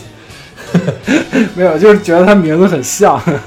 对，咱们就把几个主要印象深的球队跟人物聊一下就行了，不用谁都捋啊。孙仲宽反正肯定是印象非常深刻，因为没出场的 BOSS，这个太过分了，这个实在是巨大的谜团。而且按照后来这个 这个谁的采访，那个井上的采访，孙仲宽压根儿就打不到决赛，意思是这就就等于是他在设想当中一人球队，对，呃，可能是一人球队，反正就是他那个叫什么、什么大，博多商大，那按这个角度，也许是他是才是他是可能是去跟海南争争冠军去了。有那个嗯灌篮学家，他推测两个两个冠军队是博多商大或者是纳巴水产啊，只能是他们他们两个队都在下半区。然后井上说过，说那个冠军是从那呃怎么着来着？就海南在的那个上半区肯定是没有的。啊他们推测就是说，因为海南在上半区，然后海南是亚军，对啊，所以上半区的队肯定肯定都被干掉了。那么冠军就一定是从下半区出的。然后同时井上说过，说这个冠军是一个没有主要画过的队，然后他们就去找，找出来就是。下半区两个没被划过的队，就是什么博多商大和什么纳霸水产。我操！我我是觉得这这种东西就没有必要深究。我希望不是那霸水产，这个名字一听就不像一个冠军队的名字。那巴水产感觉就是就是龙珠里的那巴，就是他。这个我觉得其实不太重要。对我也觉得不太重要。但就是你会觉得孙仲宽，他就无论如何你都只能看到他什么五十分、二十篮板这种，就是你没有办法真的看到他跟樱木对位一下，看看他到底还能不能跟他竞争的，这个太太有悬念了。我我感觉全国大赛时期的樱木，如果他中投稳定的话，跟孙仲宽对位还是有优势的，因为嗯，他毕竟有机动性，就而且也有中投了，还是有就是理论上来说是这样。他就只能靠速度战胜力量。对他，因为他纯力量根本顶不过孙仲宽，就是对对对 我觉得樱木如果湘北真的去对孙仲宽的话，我觉得绝对不是樱木一个人能搞定。没错。是的，是的，肯定要包夹。而且事实上也不应该由他来对啊，他那显然是个中锋的打法，中锋的数据，他应该是让大猩猩去搞不定，然后这个樱木不得不跟他包夹。赤木应该也对不上，赤木也搞不定。但是这个我觉得湘北打明鹏工业应该是能赢的，为什么呢？肯定没人对位搞得过孙仲孙仲宽。但是明鹏，但是孙仲宽加盟之前，明鹏工业是一个弱队，按照设定来讲啊，是是是一个弱队。那么其他人肯定不行，就是一人这个时候就意味着，只要樱木或者是赤木能够顶住孙仲宽在第一位，哪怕就是那么一会儿一两秒钟，湘北那些机动力比较强，像刘川啊什么的，他们机动力都比较强，他们完全可以进来刷卡，直接把孙仲宽协防了，你就刀他球就完了嘛，你也不怕他传出去。对，那像这种球队他进不了决赛也正常。对，完全正常，完全正常。因为我记得当时是有一句旁白是说，孙仲宽出场那场比赛是跟爱爱河学员打嘛，孙仲宽下场以后，爱河学员就是疯疯狂追分啊，对，是的，是有这么回事。对，有一句旁白是这样。没有他就不行了呀。对，没有他就不行，很明显就是孙仲宽一下场就就明鹏工业就被爱和学院打的就措手不及了，属于是。朱清大重新登场，对对，只不过就是差距拉的太大了，就追不上了，就是。对，坑洼太大。像锋线什么的，包括什么青田信长啊之类的，你就刷了卡，你就直接收缩进来刷刷孙仲宽的卡就完了，一块儿搞他就行了呗。你切他球，孙仲宽还带那种挂框，然后被吹犯规的，这说明他的心理素质也未必多好。就是你很可以去撩拨他呀，做各种各样的这种事情，所以让他陷入犯规危机，这些都可以。对，垃圾话，然后引他犯规啊什么，方法其实很多。就像贝弗利，全国大赛时期的明鹏工业，其实就是樱木他们加入之前的湘北，就是只有赤木一个人，就是就其实说白了就是这个。你全国级的强队有的是方法对付这种一人球队，比如说就像贝弗利防杜兰特一样，是吗？过去骂他，然后杜兰特就拿拿头顶贝弗利的胸，然后杜兰特就被罚出场。我的你这你这跨项目了已经，你还看足球呢？对我还看足球呢，我四年看一次世界杯。我记得那个朱星大就是在那个呃泽北呃换手拉杆那个过三人上篮那个，对对对对对对，朱星大在旁边被他教练夸了一句，然后他表示没有信心，呃，说说他说他能打败泽北的只有你了呀，朱星，朱星，我没有信心，这 真的是太搞笑了。而而且当时我看朱星大的那个造型，就感觉是一个放大版的工程，就是他们发型。哎，对对对，，就是尤尤其是后期井上，他当时因为画法改变了嘛，他的画技又不像现在一样，就可以很明显的分出谁是谁。就当时朱星大一出场就捂着自己的腿啊，好疼！我一看啊，工程怎么跑这儿来了？我靠，就是，当然他现在他不会出现这种问题了。对对，发型真的太像。他们还有一个全国级比较强的，就是跟朱星差不多水平的，就是那谁是吧？涂纯对涂纯是吧？涂纯应该是大前吧，我记得是。反正前锋应该是大仙，因为他对位的是那谁嘛，他对位丰裕，对位的是丰裕的小辫子嘛，岸本岸本失礼，小辫子被他直接颜射，我记得。丰裕当时我看，我后来看 NBA，我想，哎，这 Run 的杠，这不是这不是太阳吗？菲尼克斯太阳，大家打快乐篮球就是。但他们可没有强大的组织后卫。对 他们没有，他们就只是风投三分，对，丰裕的组织后卫就就是这肥猪吧，对着良田喷垃圾话那个。呃，对，那个叫什么？长得很丑，对对对，那飞猪也是一个高空哎。一米八。我也忘了他名字叫什么。所以能记住名字的就只记得那个 A C E 王牌杀手叫什么，我也想不起来了。南烈啊，对，南烈，对，南烈。能记住名字的叫我想不起来。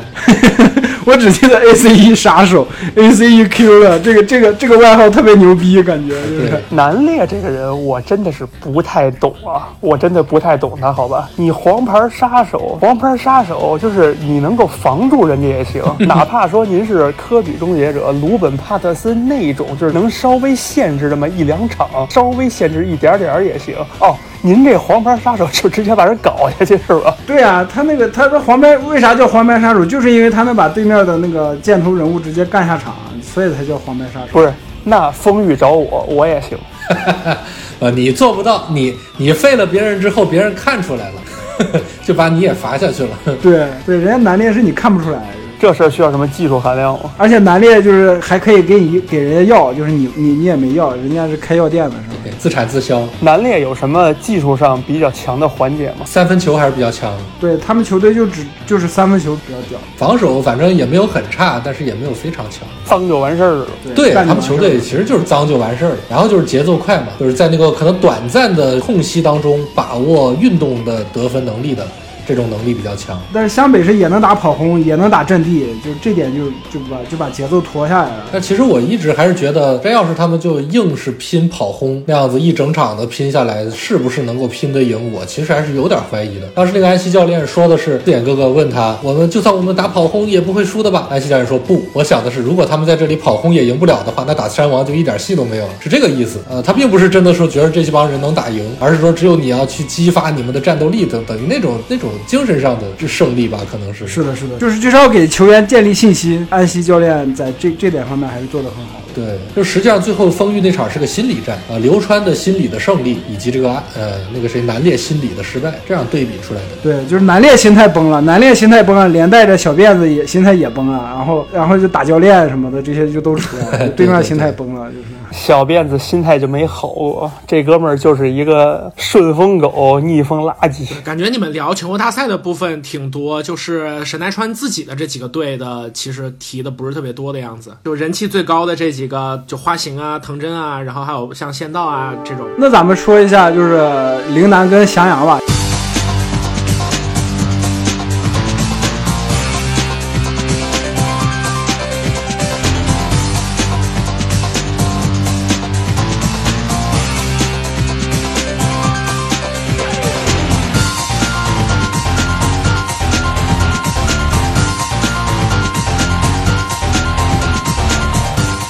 花形我觉得不厉害，好吧？花形他二年级的时候还在打替补呢，他去年那个藤真全国大赛被淘汰的时候，藤真人家是首发，他是打替补给人家加油助威的。对对对，他在底下，藤真好厉害呀，就是那个，对吧？对对对，还有那俩内线，三个锋线，然后那个另外那个得分后卫，他也是只有二年级今年，所以肯定去年也是打替补的。他们今年这支球队其实主要还是强在藤真一个人。这么一看，翔阳其实阵容厚度其实是不够的没，错感觉只只是身高身高很好，但是一旦被对方抓住弱点以后，被宫城跟流川抓住弱点以后，把那个防线撕裂了以后，他们其实心态就有点崩了。是是是，他们锋线那俩实在是太不行。翔阳主要是他的角色球员得分能力太差了，就就我就没见过他们进球。当然，我可能我可能因为之前看的可能那个太久了啊，我就没见他们那几个人进过球，感觉。还是有的，在樱木四犯以后，就对位樱木的那个，对，画了个樱木是个乌龟的那个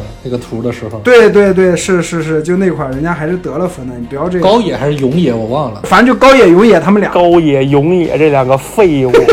你怎么这么咬牙切齿？真受不了。对呀、你别这样，人家再废物也一米九呢。不是我跟你讲，我觉得啊，翔阳这个队啊，可能是因为他出场的比较早啊，刻画的挺失败的。这个队就是你都不知道他们俩，你都不知道他们怎么进的全国八强。就如果说就是今年这个版本的话，就如果说去年跟今年差不多水平的话啊，你都不知道他们怎么进的八强。嗯这个队太弱了。所以说明去年的翔阳三年级球员实力很强，而且再加上有藤真，我感觉藤真藤真一个人能顶半个队。这队太弱了，内线得分点花形在进攻端也是一个躲着打的那种人。，对，软软的打法的花形不是一直用那个什么吗？一直用那个后仰吗？后仰跳投。还被盖过，他的后仰跳投被跟他同样身高的大猩猩盖过，就不可思议。其实，说明出手点不够高，还需要再锻炼，还需要再磨练一下。说明他弹跳力不行。藤真其实我是很喜欢，就是藤真就是属于那种我很喜欢那种后卫，一个人带动全队的那种后卫，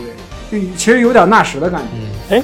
藤真是不是按照什么像什么凯文·约翰逊啊，或者马克·普莱斯他们这种这种画的呀？小矮子，不知道，也没有小矮子吧，谈不上小矮子。藤藤真他一米七八吧，还行吧，对，一米七八，藤真一米七八，对对对，他一米七八，还行了。其实这个身高，对于对于这个漫画里来说，藤真给我感觉就是攻坚能力强的后卫，也也有一定的精神属性，能激发队友，也是那种更衣室老大，然后一上场整个球队的面貌都变了那种感觉。因为比卢普斯啊，这是，对反正就这种感觉，就是也是我很喜欢的那种球员。错。你知道藤真是谁吗？我告诉你，藤真是谁？藤真是这赛季的西热丽江。希热丽江。我以为你要说莫兰特了，结果来个希热丽江！西热丽江人生巅峰，我天！藤真就是这赛季的西热丽江。为什么这么说呢？大家都是控卫，同时大家还都是主教练。你看，就是他的原型是凯尔特人是吧？就配色上，那上一个凯尔特人又是球员又是教练的是谁呢？比尔拉塞尔，就所以就藤真就是比尔拉塞尔啊，这是我的理论。比尔拉塞尔是那个长得像安南一样的那位老师吗？对对，就是他，就是他，对，哎，我竟然知道，哦，好难得知道一个事情。就是就是你前段时间在朋友圈可能会有人发啊，永远的指环王，然后发一个那个安南的照片，就可能是对对，哎，嘿嘿嘿，是的，安南摩根弗里曼。是的。哎，潘大威，潘大威能不能别谈恋爱了？潘大威，你怎么能不让人家谈恋爱呢？这个臭单身狗！来啊，潘大威说两句，潘大威。就说实话，这些球员基本上除了主线剧情几个队之外，其他的人我就对一个南烈，然后还有一个还有一个动画里面是受伤了吧，然后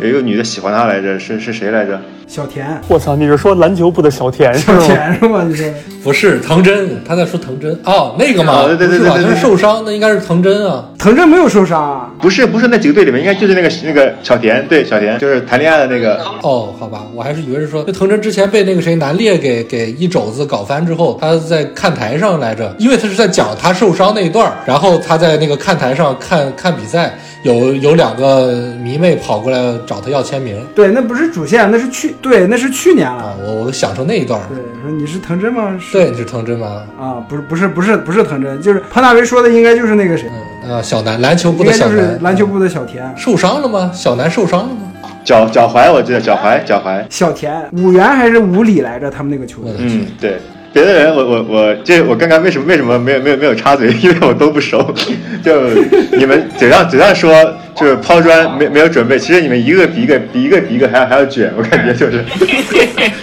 最后没有没有准备的只有我一个人。你说一个你熟悉的就行了。但是你先让潘大威说一下为什么他对他对小田印象这么深刻，是因为你也喜欢小田是吗？就是没有没有没有，这个我感觉在这个漫画里面，真正描写这种伤病残酷的，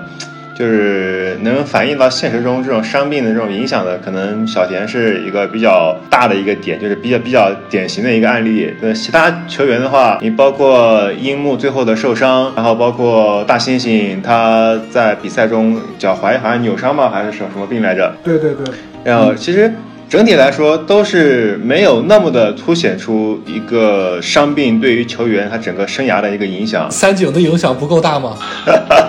呃，潘大为的意思可能是三井后来还打了，就是小小田那个对哦，他受伤就完全没法打篮球了。就是因为三井三井他那个属于是自我放逐，他属于自我放逐，就有有点像那懂个。了懂了懂了。魔戒里面那个那个男男主人男主就是那个什么来着？阿拉贡对，有点有点有点像像像那个阿拉贡，就是他放弃了他自自己的这么一个责任或者是目标，然后他选择自我放逐，跟这种受伤还是有点差距。就是我们知道现实中的话，就是等于是受伤让他被动的放弃了篮球。对对对，我还以为你要说三井像什么尼科科里森或者拉里桑德斯主动放弃篮球。拉里桑德斯可还行，拉里桑德斯人家是诗人，好吧？那还不如说像汤普森呢。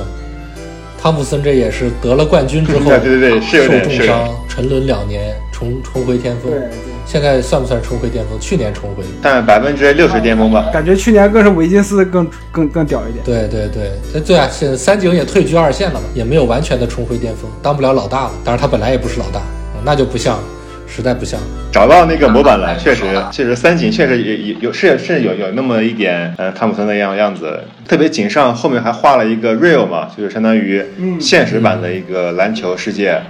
就是而且还是轮椅樱木在里面也成了那种全国明星，就是我觉得随着我们看看漫画、看动画的人年龄慢慢变大，然后慢慢走向社会的话，就是呃，可能更会体验到那种配角当中那种生生活的那种残酷感，可能是那种受伤命运的那种捉弄感，可能会更更让我们印象深刻一点。就但是正是因为这种衬衬托之下，一些主角们他们爆发出来的那种精神，包包括樱木最后受伤还出场的那个那种，就是高光时刻，可能才会更加难，更加让我们印象深刻。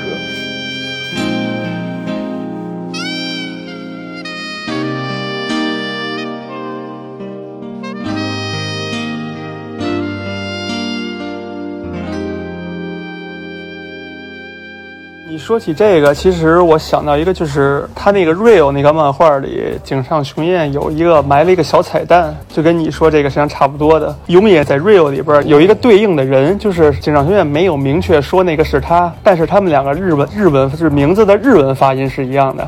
S D 里边不是叫永野满吗？啊对是那个 Nagano 米奇鲁，然后 real 里边那个人叫永野石，石和满都是米奇鲁。哦，都是米奇鲁，就是他发音是一样的，然后那俩哥们儿长得也一样。属于彩蛋了，这然后永野兄在 Real 里边已经变成了一个轮椅篮球手，这这个彩蛋真是只有懂日语的才能看出来。厉害了。那俩哥们儿长得也一样。啊，那那那 real 我也是十年前看的，我彻底忘了，因为他也他也不怎么更了。只能说永野这个哥们儿青春消逝，进入成人社会之后，这人生遭遇可能只能说非常的 real，就是那种那种人怎么说那种那种世界当中的配角。云南，你们有有谁想说的吗？陵南人气高的话，也就仙道、鱼柱、植草月，刚刚其实也说过了。陵南还是锋线嘛，陵南是锋线型的。他那个对比，当时那个中间有一画的头图，就是这个湘北的锋线对陵南锋线的那个对比。啊，对对对，是的，是是有的，是有的。陵南就是强在锋线，但是又不完全强。他们还是比较团队的。其实他们陵南还是很团队的一个一个球队。是的，是的，是的。仙道一年级可能大包大揽，一人狂砍四十七分，感觉到二年级他就不执着于自己单干了。而且我想提一下越野，为什么呢？因为越野印象很深，一是因为他的发型跟初中的三井一模一样，二是他有一个特别高光的时刻，就是揪着人家樱木的那个衣领子，对，就说你到底想干什么，小子？然后随后就被樱木一一巴掌就挥飞了，就是嗯，你滚开，就是越野的人生高光，就是。后面他就再也没有出场过他们那个植草是属于冷静型的，越野是属于这个火爆型的。火爆型的，对对是。十后里面他们要选下一任队长，越野跟植草还在想，哼肯定是我了。他们这些小心思还是有的。陵南这个队，其实我印象比较深刻的不是仙道，仙道这人太太强了，而且是强的太强的太太标准，没有什么缺点，这人就没什么可说的，他他他就是一个 boss 那种那种。陵南这个队，我觉得比较刻画的就是陵南这个队可能是这个当中啊最接近现实篮球队的，嗯，现实一个现实球队的水平，他这个团队性特别强。你会发现，比如说啊，每一个队啊，实际上都有那种他一打起比赛就没有什么存在感的人。你像海南武井正、武藤正之外，包括高沙一马，实际上很多时候都没什么存在感，打起来就耍那俩人儿。高沙一马还是有的，最后高光抢断樱木是吧？高沙一马的高光不是晃过樱木之后上篮不进吗？那那算抢那算抢断樱木啊！算，就是因为他跟赤木长得像，所以樱木给他传错了吗？不是？就是反正反正他当背景板当的比较好，确实是。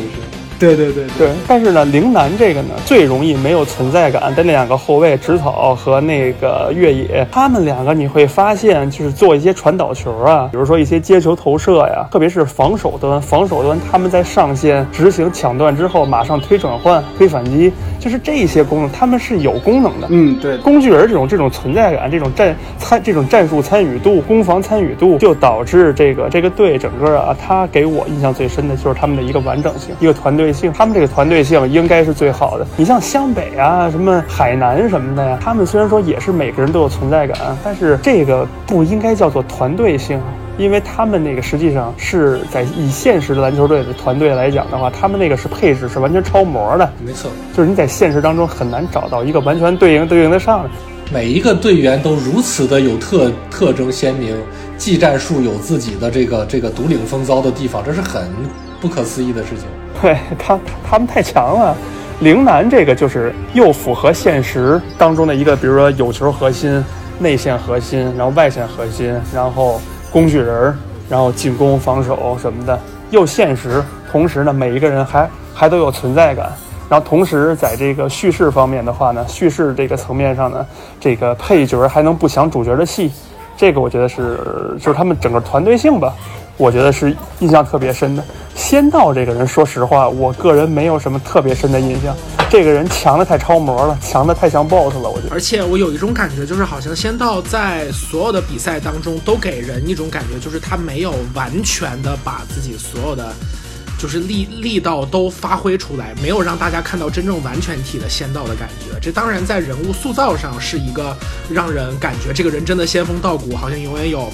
就是他的格局大到是让人无法想象的感觉，但是可能在篮球上去分析他，可能就不太好找那个对应的是呃，就是大概的形象出来。我打海南那场，我是感觉到仙道竭尽全力了，因为他对的是第一人呐。对他最后鱼柱下去了以后，对他就是说他的上限就是跟神奈川第一人是一样的，表达的是这样的一个态度。这个确实已经就是最高赞誉了，其实是，嗯，那场是可以的。但是因为那场其实刻画的很短，但反正平时就是打比赛都能迟到的人，对对对，他正常其他那几场就是那种感觉，没有发挥全力。而且仙道还有一点什么，就是我高一的时候打篮球，就有跟有一个哥们跟我一起打嘛，我们俩就属于那种进个球特别激动的那种。就是我记得我有有一次我我们俩，因为我们俩在不不同的班级里面，有有一次他在我的队伍里边跟他的班级里面的人打，然后我说我我我教你一招，这个叫空切，你只要用这一招就能把你们班的人打爆。结果就真的把他们打爆了，就是就就就这就这个哥们儿，而且我们有有没有有什么技术，我们也互相教。就这个哥们儿，有一次我们跟当时我们高一，有一次我们跟高二的几个，也是因为每天下午都在打，所以关系比较好。快上课了，有一次就是人走的差不多了，然后有有一个高二里面有一个长得也特别帅、特别高大，然后长得也很跟仙道很像的一个哥们儿，他但他发型跟仙道不一样啊，可能就是临快走了，可能他玩高兴了，然后就然后就啪往那一站，说来吧一年级的小子们，就一个人要单挑我们两个人，然后我们俩我们两个人当时你知道吗？我们两个人特别嗨，就感觉我们两个人就是流川跟樱木，我操，就。其实高中的时候，就就哪怕你只会个挡拆，就是正儿八经说得会个挡拆，你知道什么时候挡挡在哪个位置比较好。对对对对，你哪怕只会个挡拆，你都可以让让队友偷好多鸡的，因为大家都只会那那种打法。只会一一防一，而且还是野球，也不是正经比赛，对对对。对对对，就是那个哥们那句，就来吧，一年级的小子们，就感觉就是我能记一辈子，就是知道吗？就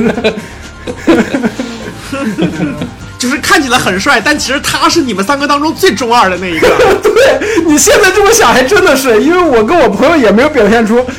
是的，他就在想，哎，我此刻就是你们面前的 BOSS。结果他才是仙道，是吗？是吧？就他是主角，我们俩是樱木跟流川，我们俩是衬托他们。哎结果我们俩还特别激动，就说看回回去以后，我们还在说，哎就看跟跟跟《灌篮高手》里一模一样，我操！但实际上是他把你们俩摆到了樱木和流川的位置上。，对，是的，太奇妙了也是一个高中的小回忆啊。是啊是啊。呃，刚才说那个越野和植草，我觉得也挺有意思，因为说到这个，他们两个都是属于特别团队，没有什么这个明确特点的这种。其实陵南说到底，他们的一部分失败的原因，也可能也是这两个人过于的没有特点了。就哪怕他们有一点点值得称道之处，我记得仙道吧，就是连陵南最后他不是差一分的时候嘛，当时大家的心理活动，湘北这边心理活动就是，呃，陵南没有什么特别突出的三分手，如果在这个时候能够投进一个三分球的话，然后才有了四眼哥哥那那一球。就是说外线的这三个人，你非要说仙道是外线也行吧，越野和植草他们就哪怕连一点稳定的三分球输出都做不到，那种状态确实是。对，就是缺骑兵对他们没没有一个那叫 X 因素。哎，就是骑兵，他们没有一个额外的点可以让他们在意料不到的地方应变一下，他们的灵活性实际上是很差的。这支球队的灵活性非常差。陵南是不是没有第六人啊？有啊，池上啊，池上福田他们俩倒腾，池上嘛，池上跟阿福，对，池上跟福田他们两个人就可以。他们的后场没有没有替补，只有这两个。哎，我觉得教练当中，田刚教练是最抢戏的。咱们如果要聊聊教练的话，对对对对，我觉得。田刚是教练的第一配角。安西教练白发鬼时期的，就就跟田刚现在的田刚一模一样，对，而且田刚也是被樱木千年杀的人，戏份特别多。就是天哪，田刚又是丑角，然后又然后又是 boss 啊，然后又又又可以就讲解战术啊，然后又可以搞笑，多么牛逼的工具人！那个时候《火影忍者》还没开始连载吧？怎么就已经有千年杀这个招式了？难道千年杀这个招式是一直流传在日本的民俗当中的 一个固定招式？对，有有有可能，有可能他们是怎么想出来的？田刚感觉好像是 SD 里边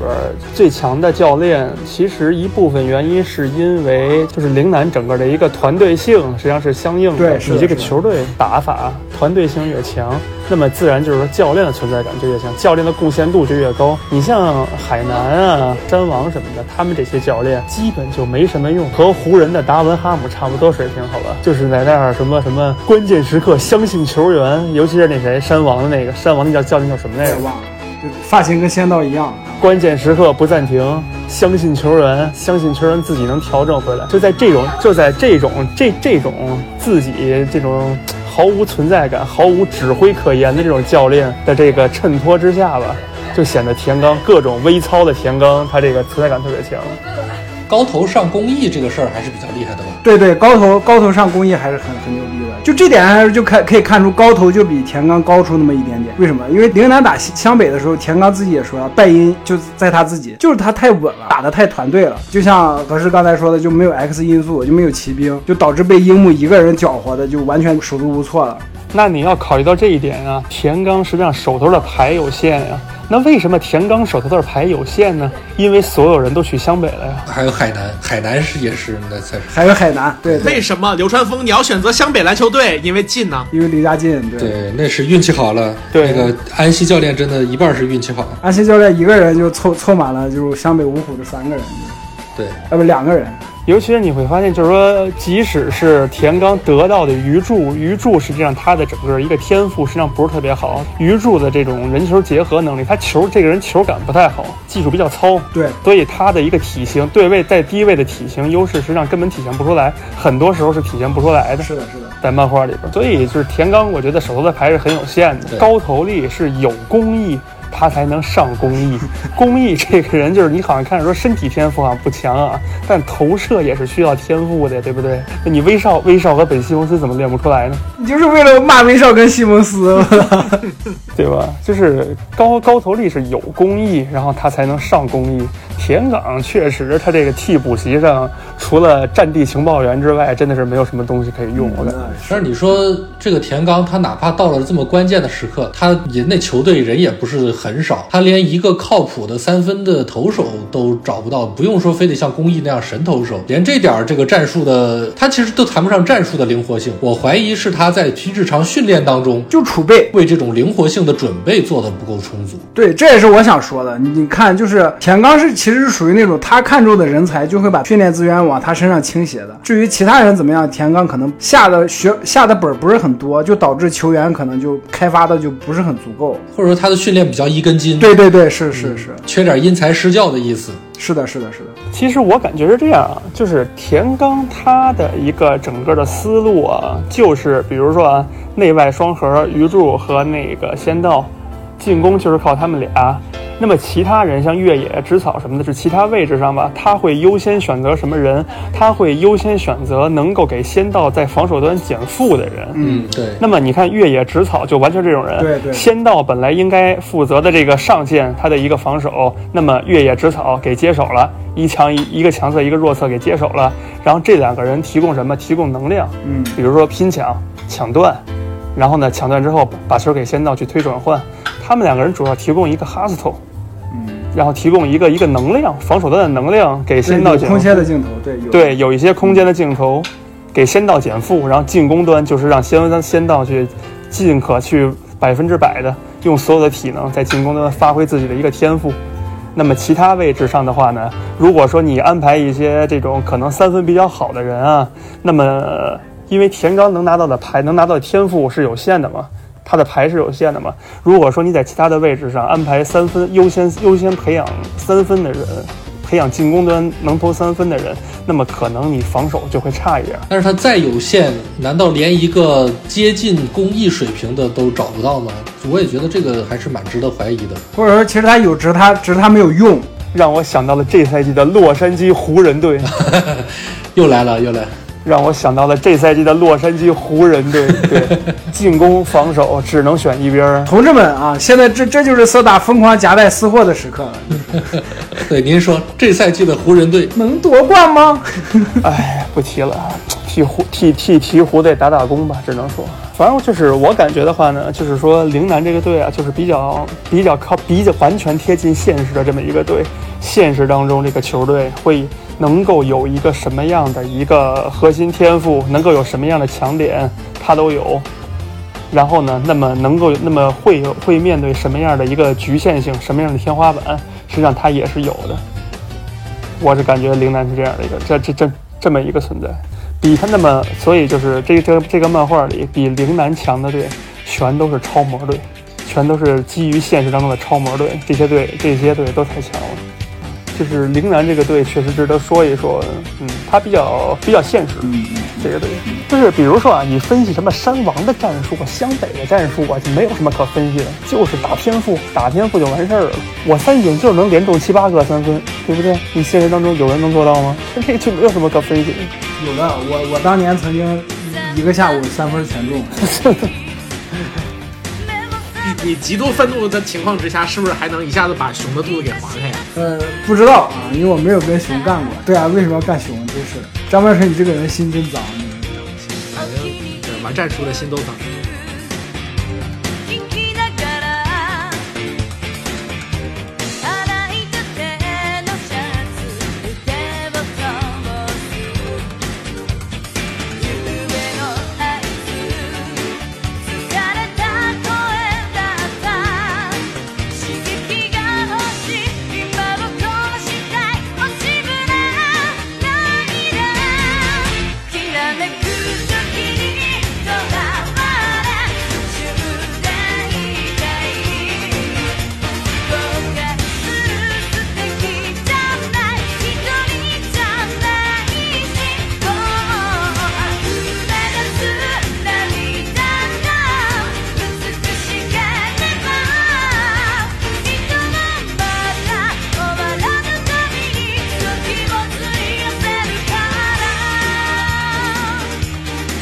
啊，是这样，就有一点我补充一下啊，就是呃，很多人会，很多人在讨论，会怀疑，就是说他不太理解，就是为什么井上雄彦在这个描写了明鹏，描写了孙仲宽，描写了呃谁是孙仲宽吧？描写了孙仲宽，然后描写了朱星大，描写了土屋纯，他描写了全国级别的这种高手。但是他却没有在漫画当中给这些高手以更细节的呈现。为什么会这样？他为什么要这样做？实际上就是我说一点我个人理解啊。井上雄彦曾经在访谈当中，他说：“说我说我画他们的目的只是想呈现出一个氛围，就是在全国范围之内还有这么多这样的高手存在。”他说他他说他就是想呈现这么一个氛围。那么我的理，我个人的理解来讲，实际上它是和这样的氛围是和主题息息相关的，就是它让它让观众知道全国当中还有这么强的人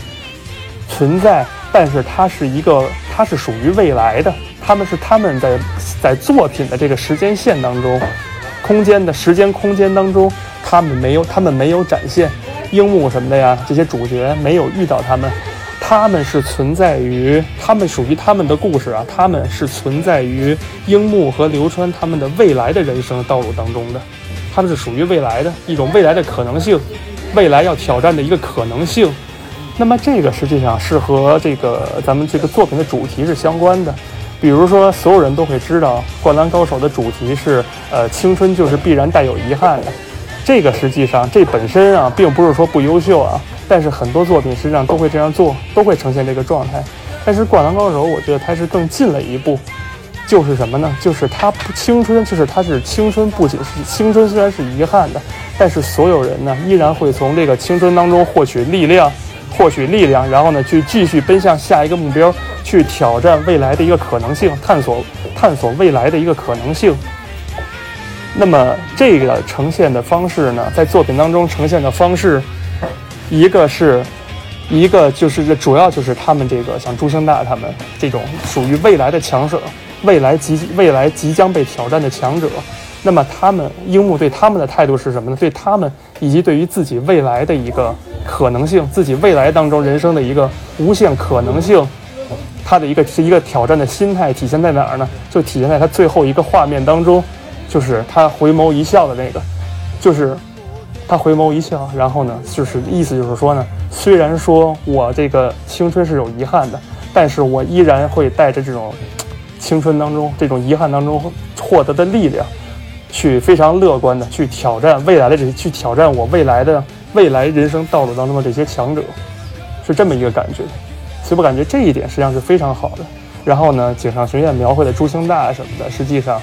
我觉得也带也是嗯表现的这些东西吧，承载了这种表达的意义吧。我感觉是这样的。我的刚刚大家其实都讲到的，就是我觉得就是就是通过大家讲这些，就足以能够见得出来，就是樱木的这个故事《灌篮高手》这个漫画给大家以多么大的这种情感冲击和深刻的印象吧。我觉得除了这个之外，呃，我还想补充提一下的，其实是我觉得《灌篮高手》做到了一个很好的这种群像的刻画。就比方说，大家提到神奈川县以及前半段的那场比赛，大家都会感觉到说海南，然后呃陵南、翔阳都有很多很成立的人物，然后有这么多可以让大家津津乐道的人，嗯、他们构成了一个强手如林的神奈川，然后也给整个的那一那那一届的。就是所有在打篮球的，就是高中生们，然后塑造出了这么一个甚至有点江湖意味的、有不同的山头的这种感觉。那他不同的山头的人，然后以比赛的形式一场又一场的出现，但是到最后其实给到我们的是一个更大的一个环境，就是樱木在成长，他在融入这个世界。从这样的角度来讲，它其实跟我们看过的很多传奇故事也是有很相似的地方的。然后在这个世界当中，我觉得不光是就是樱木对晴子的感情，以及他对篮球的理解逐渐的深化，然后这一块儿是让大家印象很深、有青春感的。我觉得其他这些人对于樱木的映射、对樱木的影响，以及整个湘北这个队自己当呃就是自己队员跟队员之间的关系和他们跟。其他人之间的关系也都是就是塑造整个这个环境的很多很重要的笔墨。所以说，樱木花道其实在打到上官公高的时候，他是一个有很好的对手、有很好的队友、也有很好的朋友的这个状态。甚至于他不打篮球的朋友，就是水户洋平。樱木军团这这些人，包括就是在在咱们大纲里面写了樱木军团，就是水户洋平是是特别特别好的一个朋友，他理解有呃他理解那个樱木，然后他跟樱木关系特别好，一块打架。同时在樱木忙着打篮球，跟他们几个没有时间一块行动的时候，他所做的也是。就是他，他不仅没有任何的，就是就是负面的表示，他同时还会帮樱木去稳住晴子，说你知道他现在有多努力吗之类的，说这种一般来说都是输给哥哥的话。然后，嗯，他甚甚至于还会，他会以自己的视角来观察樱木。他说：“樱木这小子之前生活是个什么吊儿郎当的状态，可是现在他在认真练篮球的那个状态，是我之前没有怎么见过。我特别希望他能够保持这个状态下去。其实很像是《心灵捕手》当中那个大本和和马达的那种感觉，就是是的是的就是我知道你多么有才能，就是你知你你知道我有多希望说有一天早上我起来的时候我找不到你了，因为你去。”奋斗了，你去真正的勇敢的追求自己的人生了，你知道我多想看到这样的情况发生吗？就是守护杨平就特别给人一种这样的感觉，他对樱木的好是真的全心全意的，希望对方能够更好的成长，获得更好的人生，那种真正的兄弟交心的那种好。就是，然后还有像他跟那个流川枫的关系，这种肯定有无数的文章去讲过，包括以前前面说过，他们俩就有点像是少年战嘛、少年漫画那种双雄剧本的始祖吧。然后这两个人之间的亦敌亦友的关系，所有的这些，然后还有他跟宫城宫城良田之前相互看不上，结果听说都追女孩追不到之后，突然变成了好哥们儿了。嗯，所有的这些东西，我觉得他就很像是那个一个青少年在成长过程当中，他对于自己班、自己年级身边的人的那种感觉。然后呢，一个少年身上所能够发生的命运的转折，也都体现在他身边的这些人身上。比方说，像是赤木跟木木的遗憾，在之前一直没能组组出一个就是足够优秀的队，然后今年终于组成了一个队，可以征战全国大赛了。然后木木就觉得说，呃，我是我其实是没有那么强的，所以说我愿意看着我的这帮兄弟们、队友们取得更好的成绩，就是这种成功不必在我的精神。还有像是赤木跟鱼柱打完比赛之后，鱼柱回家做厨师去了。我其实看到漫画看到那儿的时候，就是感觉感情上受到冲击还挺大的。就是尽管说那场比赛输了，可是他也是很优秀的选手，怎么突然就不干这件事情了？可是我们想想，现在咱们年纪都大了，你会发现说，就是这种你自己的一个爱好，在人生的面前，那真的是说放弃就放弃，有的时候一点讲道理的余地都没有，甚至都不是讲道理，就是你去放弃这个爱好，去进行自己的人生，才是更加讲道理的行为。那所有的这种就是少年追梦的过程当中，你的努力、你的奋斗、你的热血、你的失败、你的放弃，呃，你的转折，还有就是有些人放弃之后重新又把它捡起来，就像三井这样的经历，他这种每一个少年所会经历的事情，平均的分摊在不同的角色当中，然后他们最终组成一个完整的篮球江湖一样的那种感觉，就是。最后的，就是你想起他们每一个人，他们在场上的表现和场下他们要继续走他们人生之路的那个感觉，就都特别的亲切。从这样的角度来说，就是它不仅是一个篮球漫画，同时这种少年的陪伴感也是让大家印象特别深刻的。我觉得这个是在就是可能我们聊这个漫画最后也比较值得补充的一些部分吧。对，它是它实际上就是不光是鱼柱啊，你像这个赤木也是，赤木当时他们那个那个叫什么大学来着？呃，就反正忘全了什么国前几大学了的那种体育大学，全全国全国前八的大学，全国前八大学之前来想要去内定他，内推他，然后就跟他说说你一定要打进全国八强，然后你打进全国八强，我就可以把你招进去，然后继续篮球之路。因为我们知道，实际上当时日本是没有一个非常完善的职业篮球体系的。那么他你要是想这个想继续在高中之后继续打篮球，就必须要去，必须要在大学也能够在大学队、大学校队获得一个位置。那么，呃，但是呢，后来，但是实际上，你要说在在这个山王战山王战当中，赤木有没有证明自己？那么他都打他都打赢山王了，实际上应该是证明自己了。但是最后实际上他也没有获得那，因为他没有达到那个硬性指标，硬性全国八强的指标，所以他最终他也没有，最终他也没有能够拿到那个内定的资格，拿到内推资格。那么这个实际上这些东西都是很现实的，就是说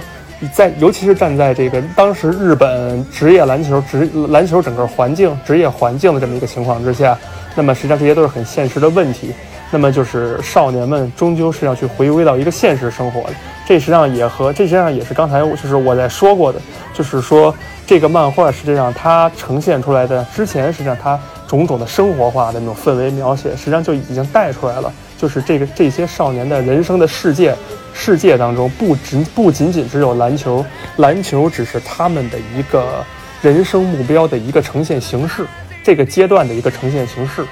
载体。仅仅是这样而已。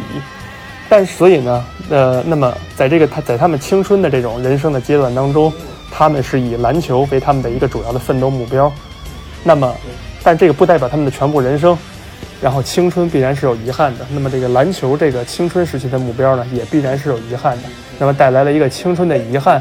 但是呢，人生还有很长。他们青春完了之后，人生还有很长。他们可以在人生的未来的这种无限的可能性当中。用这种嗯，虽然说很有遗憾的青春，虽然说青春很有遗憾，但是他们在青春当中获得这种力量，获得这种比较乐观的力量、积极的力量，这种自己的心理的进步、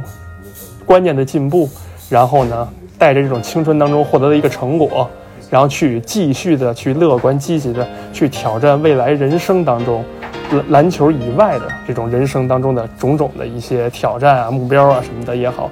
他们是能够做到这一点的。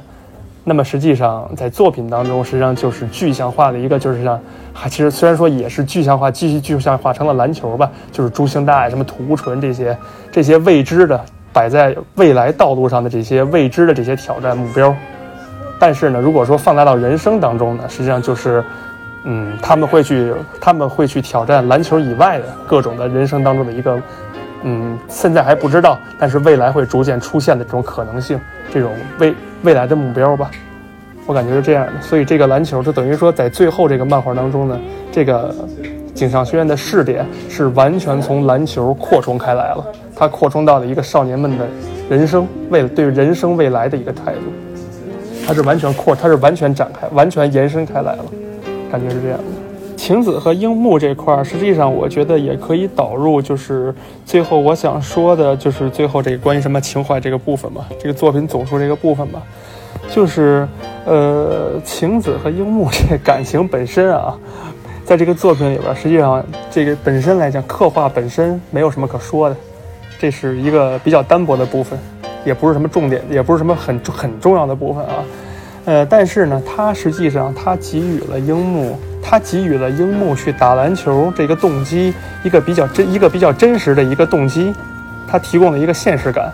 就是说，呃，这个主角并不是像很多的这种像网球王子啊或者什么足球小将之类的，他们这种就是我天生我就是喜欢这个东西，我我就是要在这上面取得什么成绩，它并不是这样的，对，它并不是这样的，而是一个它会有一个呃青春少年少女，他都会。很普遍的这么一个现实的、很真实的一个契机，就是我是要以这个为一个跳板去追女孩子，去追求我的一个青春萌动的爱情。那么这个是一个作为一个打篮球的契机，它是很现实的，它提供了一个现实的东西。然后，同时呢，以这个现实的或者说比较现实，然后也比较功利性的一个契机，它作为开头，它逐渐的。它逐渐的转移，它逐渐的这种爱，这种怎么说呢？爱情爱情的部分淡化掉，逐渐的淡化，最后转移到了说樱木确实是真心实意的喜欢上了篮球。那么这个，那么这个当中的一个内在的变化，由这个就是说这由这个呃我非常喜欢篮球，这一次绝对不是说谎，由这个来作为最后的点睛，一个高潮。那么这个整个转变的过程，实际上就是一个。就是一个一个一个少年体育一个体育题材的少年漫画应该有的这么一个过程，而这个转变的过程，实际上也是，呃，很多像足球小将什么的、网球王子什么的，他们这些漫画实际上是缺失的，包括黑子篮球什么，他们这个过程，这个过程在他们这些作品当中实际上是缺失的，就是我是如何从一个外人，然后非常非常真实的。非常扎实的去喜欢上这个运动的，那么这个这个转变的过程，这个喜欢上的过程，实际上是《灌篮高手》的主线，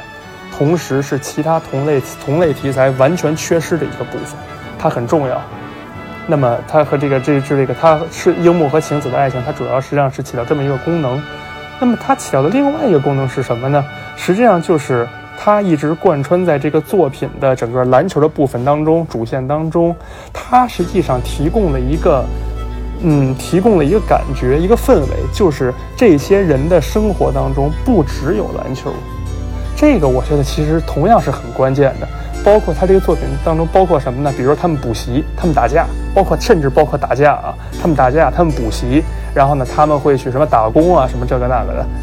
就是，甚至说不，甚至不光是湘北这部分，像海南什么的，他们都会有这种生活化的、不生活化的场景，生活化的部分。那么，井上学院它通过这个东西，它从它强调的是这些人、这些人的生活当中、世界当中不只有篮球。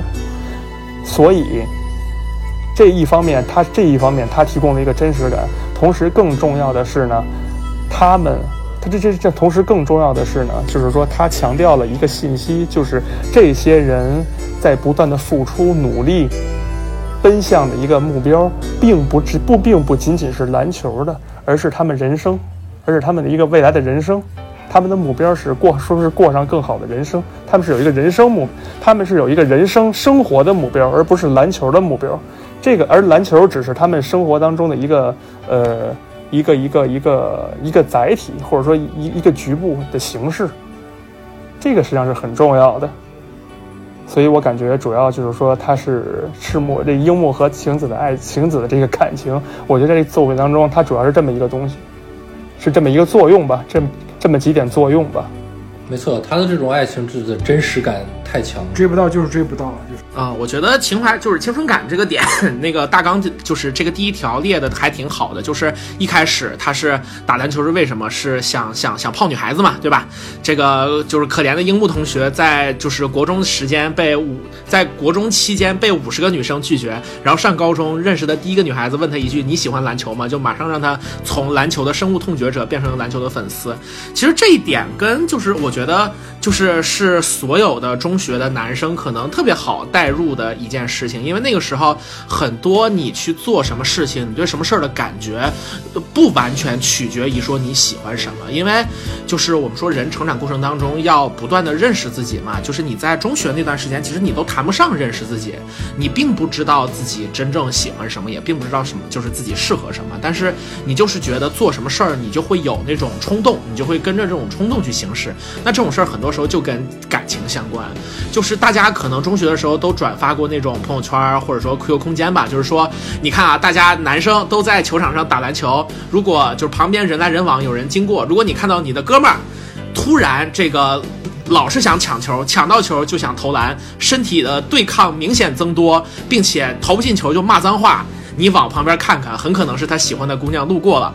就是就是这个 Q Q Q 空间，我看到就是上千人转，我觉得就应该大家中学的时候都度过过一个那种比较类似的那种状态。但是就是你就是这个漫画当中是讲说樱木花道在不断的打球，然后从从什么都不懂抢球的时候用铲就是用用腿来铲，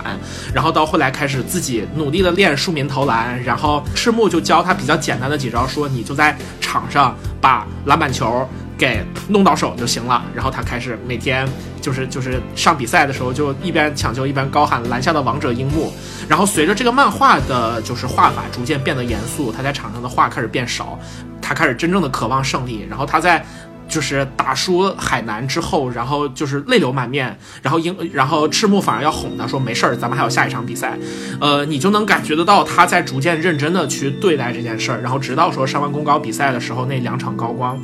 我在就是去就是那个嗯大学快毕业的时候去学吉他，然后跟老师聊很多天，老师就说其实来他这儿学吉他的很多人一开始都是男生，学吉他就是想就是就是就是撩女孩子，那就是毕竟吉他是追女孩的冲锋枪嘛。然后，但是其实很多人是学着学着就逐渐开始对这个音乐这个东西开始感兴趣。他说，只要你能够在这个过程当中体会到音乐是多么的美好，然后你开始对这件事儿有点兴趣，那其实你就没有白来。呃，我觉得就是就是对樱木这个人的描写，然后全程他跟晴子之间的关系也好，他的那个感情也好，就这个东西，它是那种既能够让广大的青少年读者有代入感，然后同时读读完之后又能够觉得，哦，我看到了一些真正的值得纪念的、值得怀念的，或者说值得拥有的东西。呃，就这个过程其实是相比于其他的很多那种少年少年漫来讲，就是体育题材、日常题材更能够很贴合读者去做好的东西吧。反正我觉得这一个是我在回想起就这种说青春感啊什么之类的时候，是印象最深刻的东西。呃，看着他一点一点的，就是真正开始认认真真的来做这件事儿，然后就是认认真真的进行那个投进一万个球的训练，就就看到那儿的时候，我觉得只要你从头看这个漫画开始，你都应该意识到，就是说，呃，到这儿樱花道这个人的状态已经不太一样了，然后我在看这个漫画的感觉也不太一样了。然后我像一个真正的运动员一样，开始跟他们一起走到这个场上，我开始想要去追求、渴求这个胜利。然后直到最后，你看到就是樱木花道和流川枫两个人在就是呃球场上，他们共同迎接了那个最后的胜利的时候，你会心情特别激动，就跟你自己。打赢了非常强的对手一样激动，因为那个东西是可能你在年轻的青春的时候，你所有的感情投入进去所想要拥有的东西，然后你仿佛重温了一遍你当时的那种经历。反正我记得我在当时书店自己翻后面那场比赛的时候，真的到结尾那一段，我觉得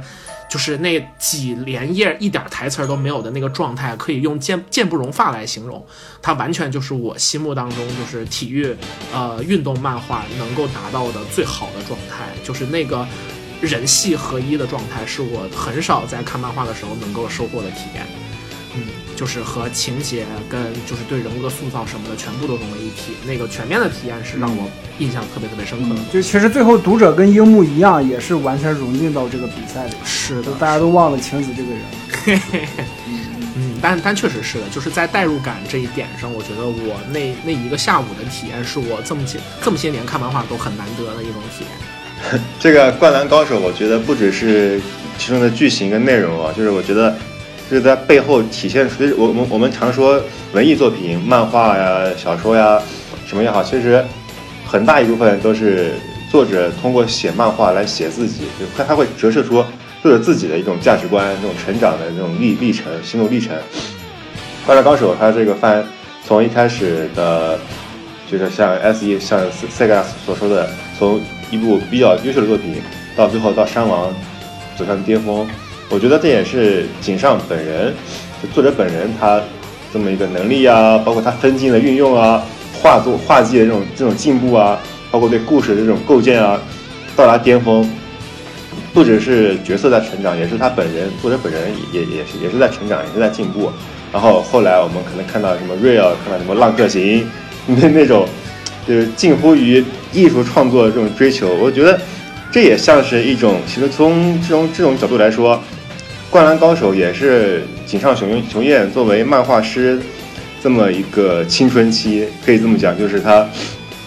通过这部作品也得到了就还没有成为大师之前的井上雄彦。对，就是那种青春，那种激情飞扬，然后那种就是天赋横溢的感觉，然后慢慢到山王。为什么我们老说山王篇？就是因为山王篇是井上雄彦和这部漫画共同成长的一个巅峰的一的一个顶点。我觉得这一点可能是我们作为读者呀，就是能够感受到这种共鸣的。篮球这个东西哈，呃，为什么我们说这些青春漫画，它有些时候它能打动人？呃，我觉得很常见的一个主题就是这个少年他本身是比较缺乏使命感、目的感，呃，这样的一种状态下，这很正常嘛，因为是青少年。那么他们在目前的生活当中寻找到使命感、目目的感，这个样这样的一个过程是比较打动人的。那当然比较 low 一点的，肯定就是说，寻找到的目的感就是，啊、爱情感情，对吧？那就变成一个少年少女那种那种那种小小小的爱情漫画了。那个可能我们说格局上是不是稍微的 low 一点？但是像这种，呃，如果说我们在这种简单的，嗯，目的感的指引之下，呃，就像樱木对晴子的这种感情，我们慢慢的又寻找到了一个呃更大一点的目的感。为什么说是更大一点的呢？因为这个呃爱情这东西说到底就是一个人的事情，充其量是两个人的目标。但是我们一旦上升到运动的角度，你就变成你是在代表一些什么东西，你还有你的队友啊这种，你有集体感、荣誉感这些东西，团队感在里面。呃，那相对来说的话，呃，它的可能呃打动人心的这种嗯面儿吧，也就更大。呃，因此呃，我们说井上雄彦从这种呃，可能我们很多男孩，就刚才说那个弹吉他也是，就男孩追女孩，他就是一个很简单、很单纯的一个目的。然后，但是他如果能够演变成更了不起的东西，啊、那就是一件很幸运的事情。呃，樱木恰恰不光是他喜欢，而且又确实如此的天赋异禀，这种感觉就就让这个作品吧，从设定上来讲，呃，非常的强大，生命力非常的强大。那你看这个，我我我我不想再拉踩足球小将，这个。没事拉吧，使劲拉踩。呀，足球小将他就不是从感情开始的，人家一上来就喜欢足球，也也不失为一个路数，但是可能那种代入感吧，就那种转变感，呃，顿悟感这些东西就欠缺了一些。嗯、哎呀，我这这一直拉踩这个，我总觉得有点什么问题，咱们尽量减掉。没关系，没关系，使劲拉踩。反正就就是说，这是我对他们感情的一个理解吧。我觉得是一个质质和这个生质质感上的升华。聊情怀的话，其实我对于，嗯、这《灌篮高手》里面的情怀啊，呃，因为我们说青春感，那青春的完结可能就是说长大成人。那对于井上雄这个这个《灌篮高手》来说的话，长大成人其实也就是他们的这所谓的高三毕业，要去上大学了，是以这个为一个终结点的。那我们知道这个，呃呃，赤木、木木他们都是有他们这个最终走上了一条凡人的道路。呃，然后三井呢，他还要继续去追求篮球，然后再来就是工程，工程因为他是二年级球员嘛，他还没有涉及到这个问题，所以其实，在青春感这个里面呢，工程和才子，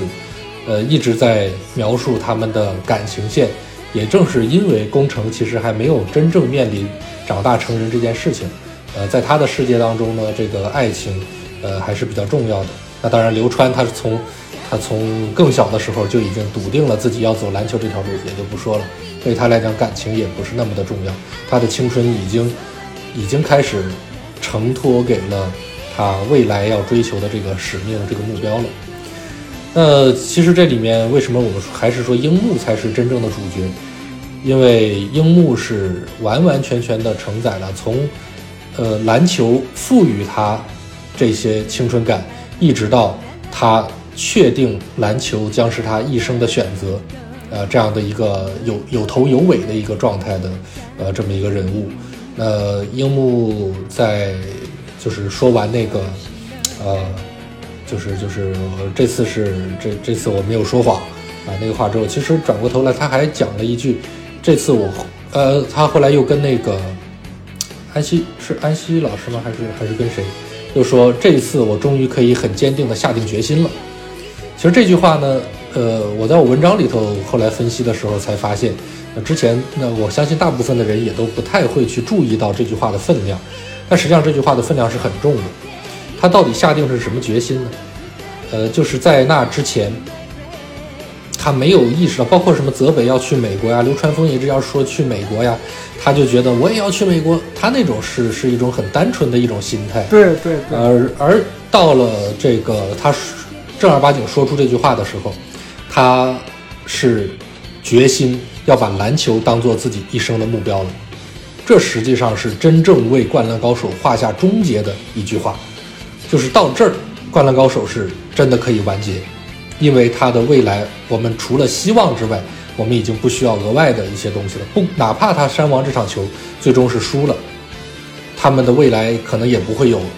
就真正的再怎么转变了，因为他已经很坚定的下定了决心。我觉得这个算是《灌篮高手》这种情怀啊，真的是我反正没有在其他的作品当中看到过。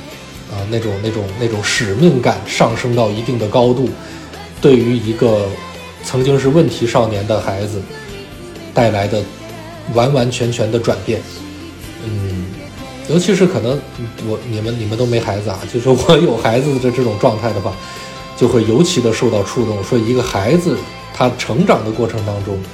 篮球以及这个他的整个的团队这些东西所给他带来的影响。呃，你会觉得是是是，呃，实在是太有意义了，太，就是你会为这些人去欢呼，呃，会去高兴啊，这样的一种一种感情吧，啊，所以如果要讲青春感啊，反正每一个角色他们都有自己青春的一面啊，但是樱木在这里，我觉得就是就是这样子让我，嗯，我的升华在这里吧。这个遗憾的结尾也就因此而不是那么的遗憾了吧。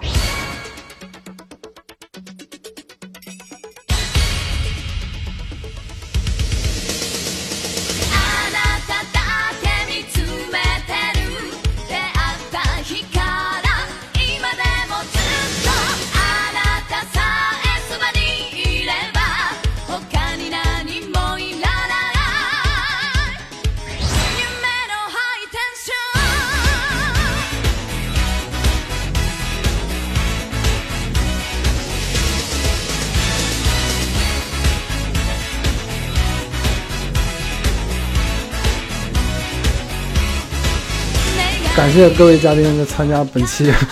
美妙评话的录制啊，聊得特别开心，谢谢韩文浩老师，好的，谢谢何师，聊得还是很开心的。谢谢大家，感谢大家收听本期美妙评话啊，大家再见，拜拜。拜拜。拜拜。拜拜拜拜拜拜。好的，本期节目就到这里，感谢大家收听。喜欢的朋友不要忘记点赞、收藏、关注“维喵评话电台”，荔枝、网易云、喜马拉雅以及 Podcast 和 Castbox 同步更新。微博、B 站搜索关注“维喵评话”即可收看精彩幕后花絮及主播日常，也可以进入爱发电网站搜索并助力“维喵评话”。我们感谢每一位粉丝的支持与期待。维喵评话说点有意思的事儿，我们下期再见，See you。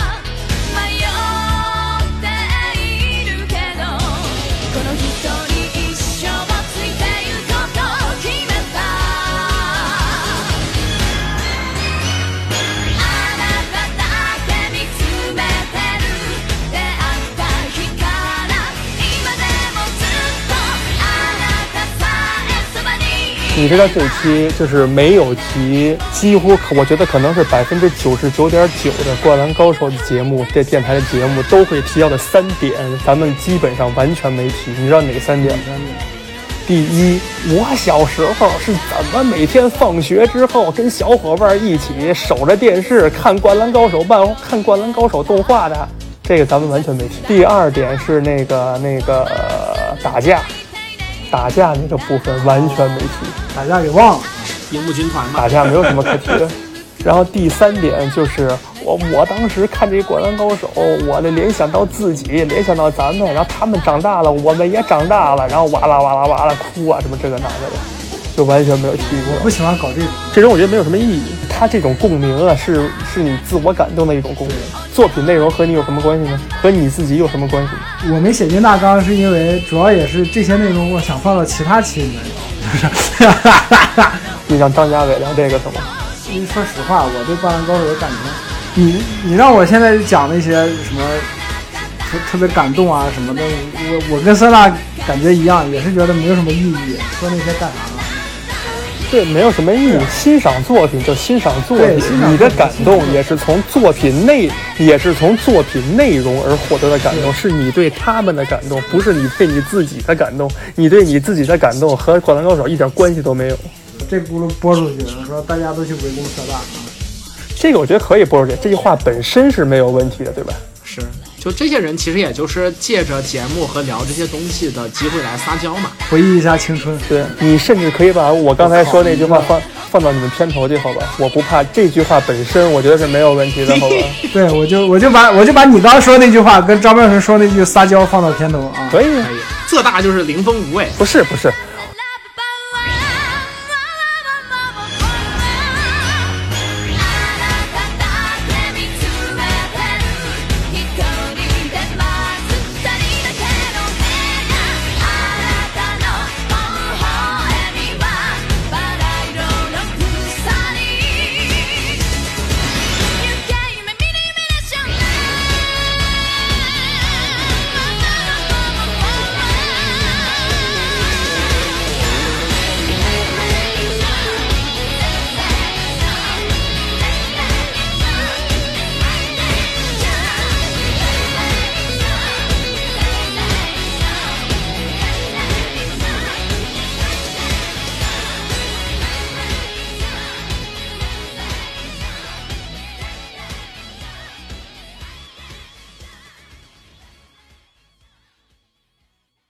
大家再见，拜拜啊！好，大家录个拜拜就行了。哎，拜 拜拜拜拜拜拜。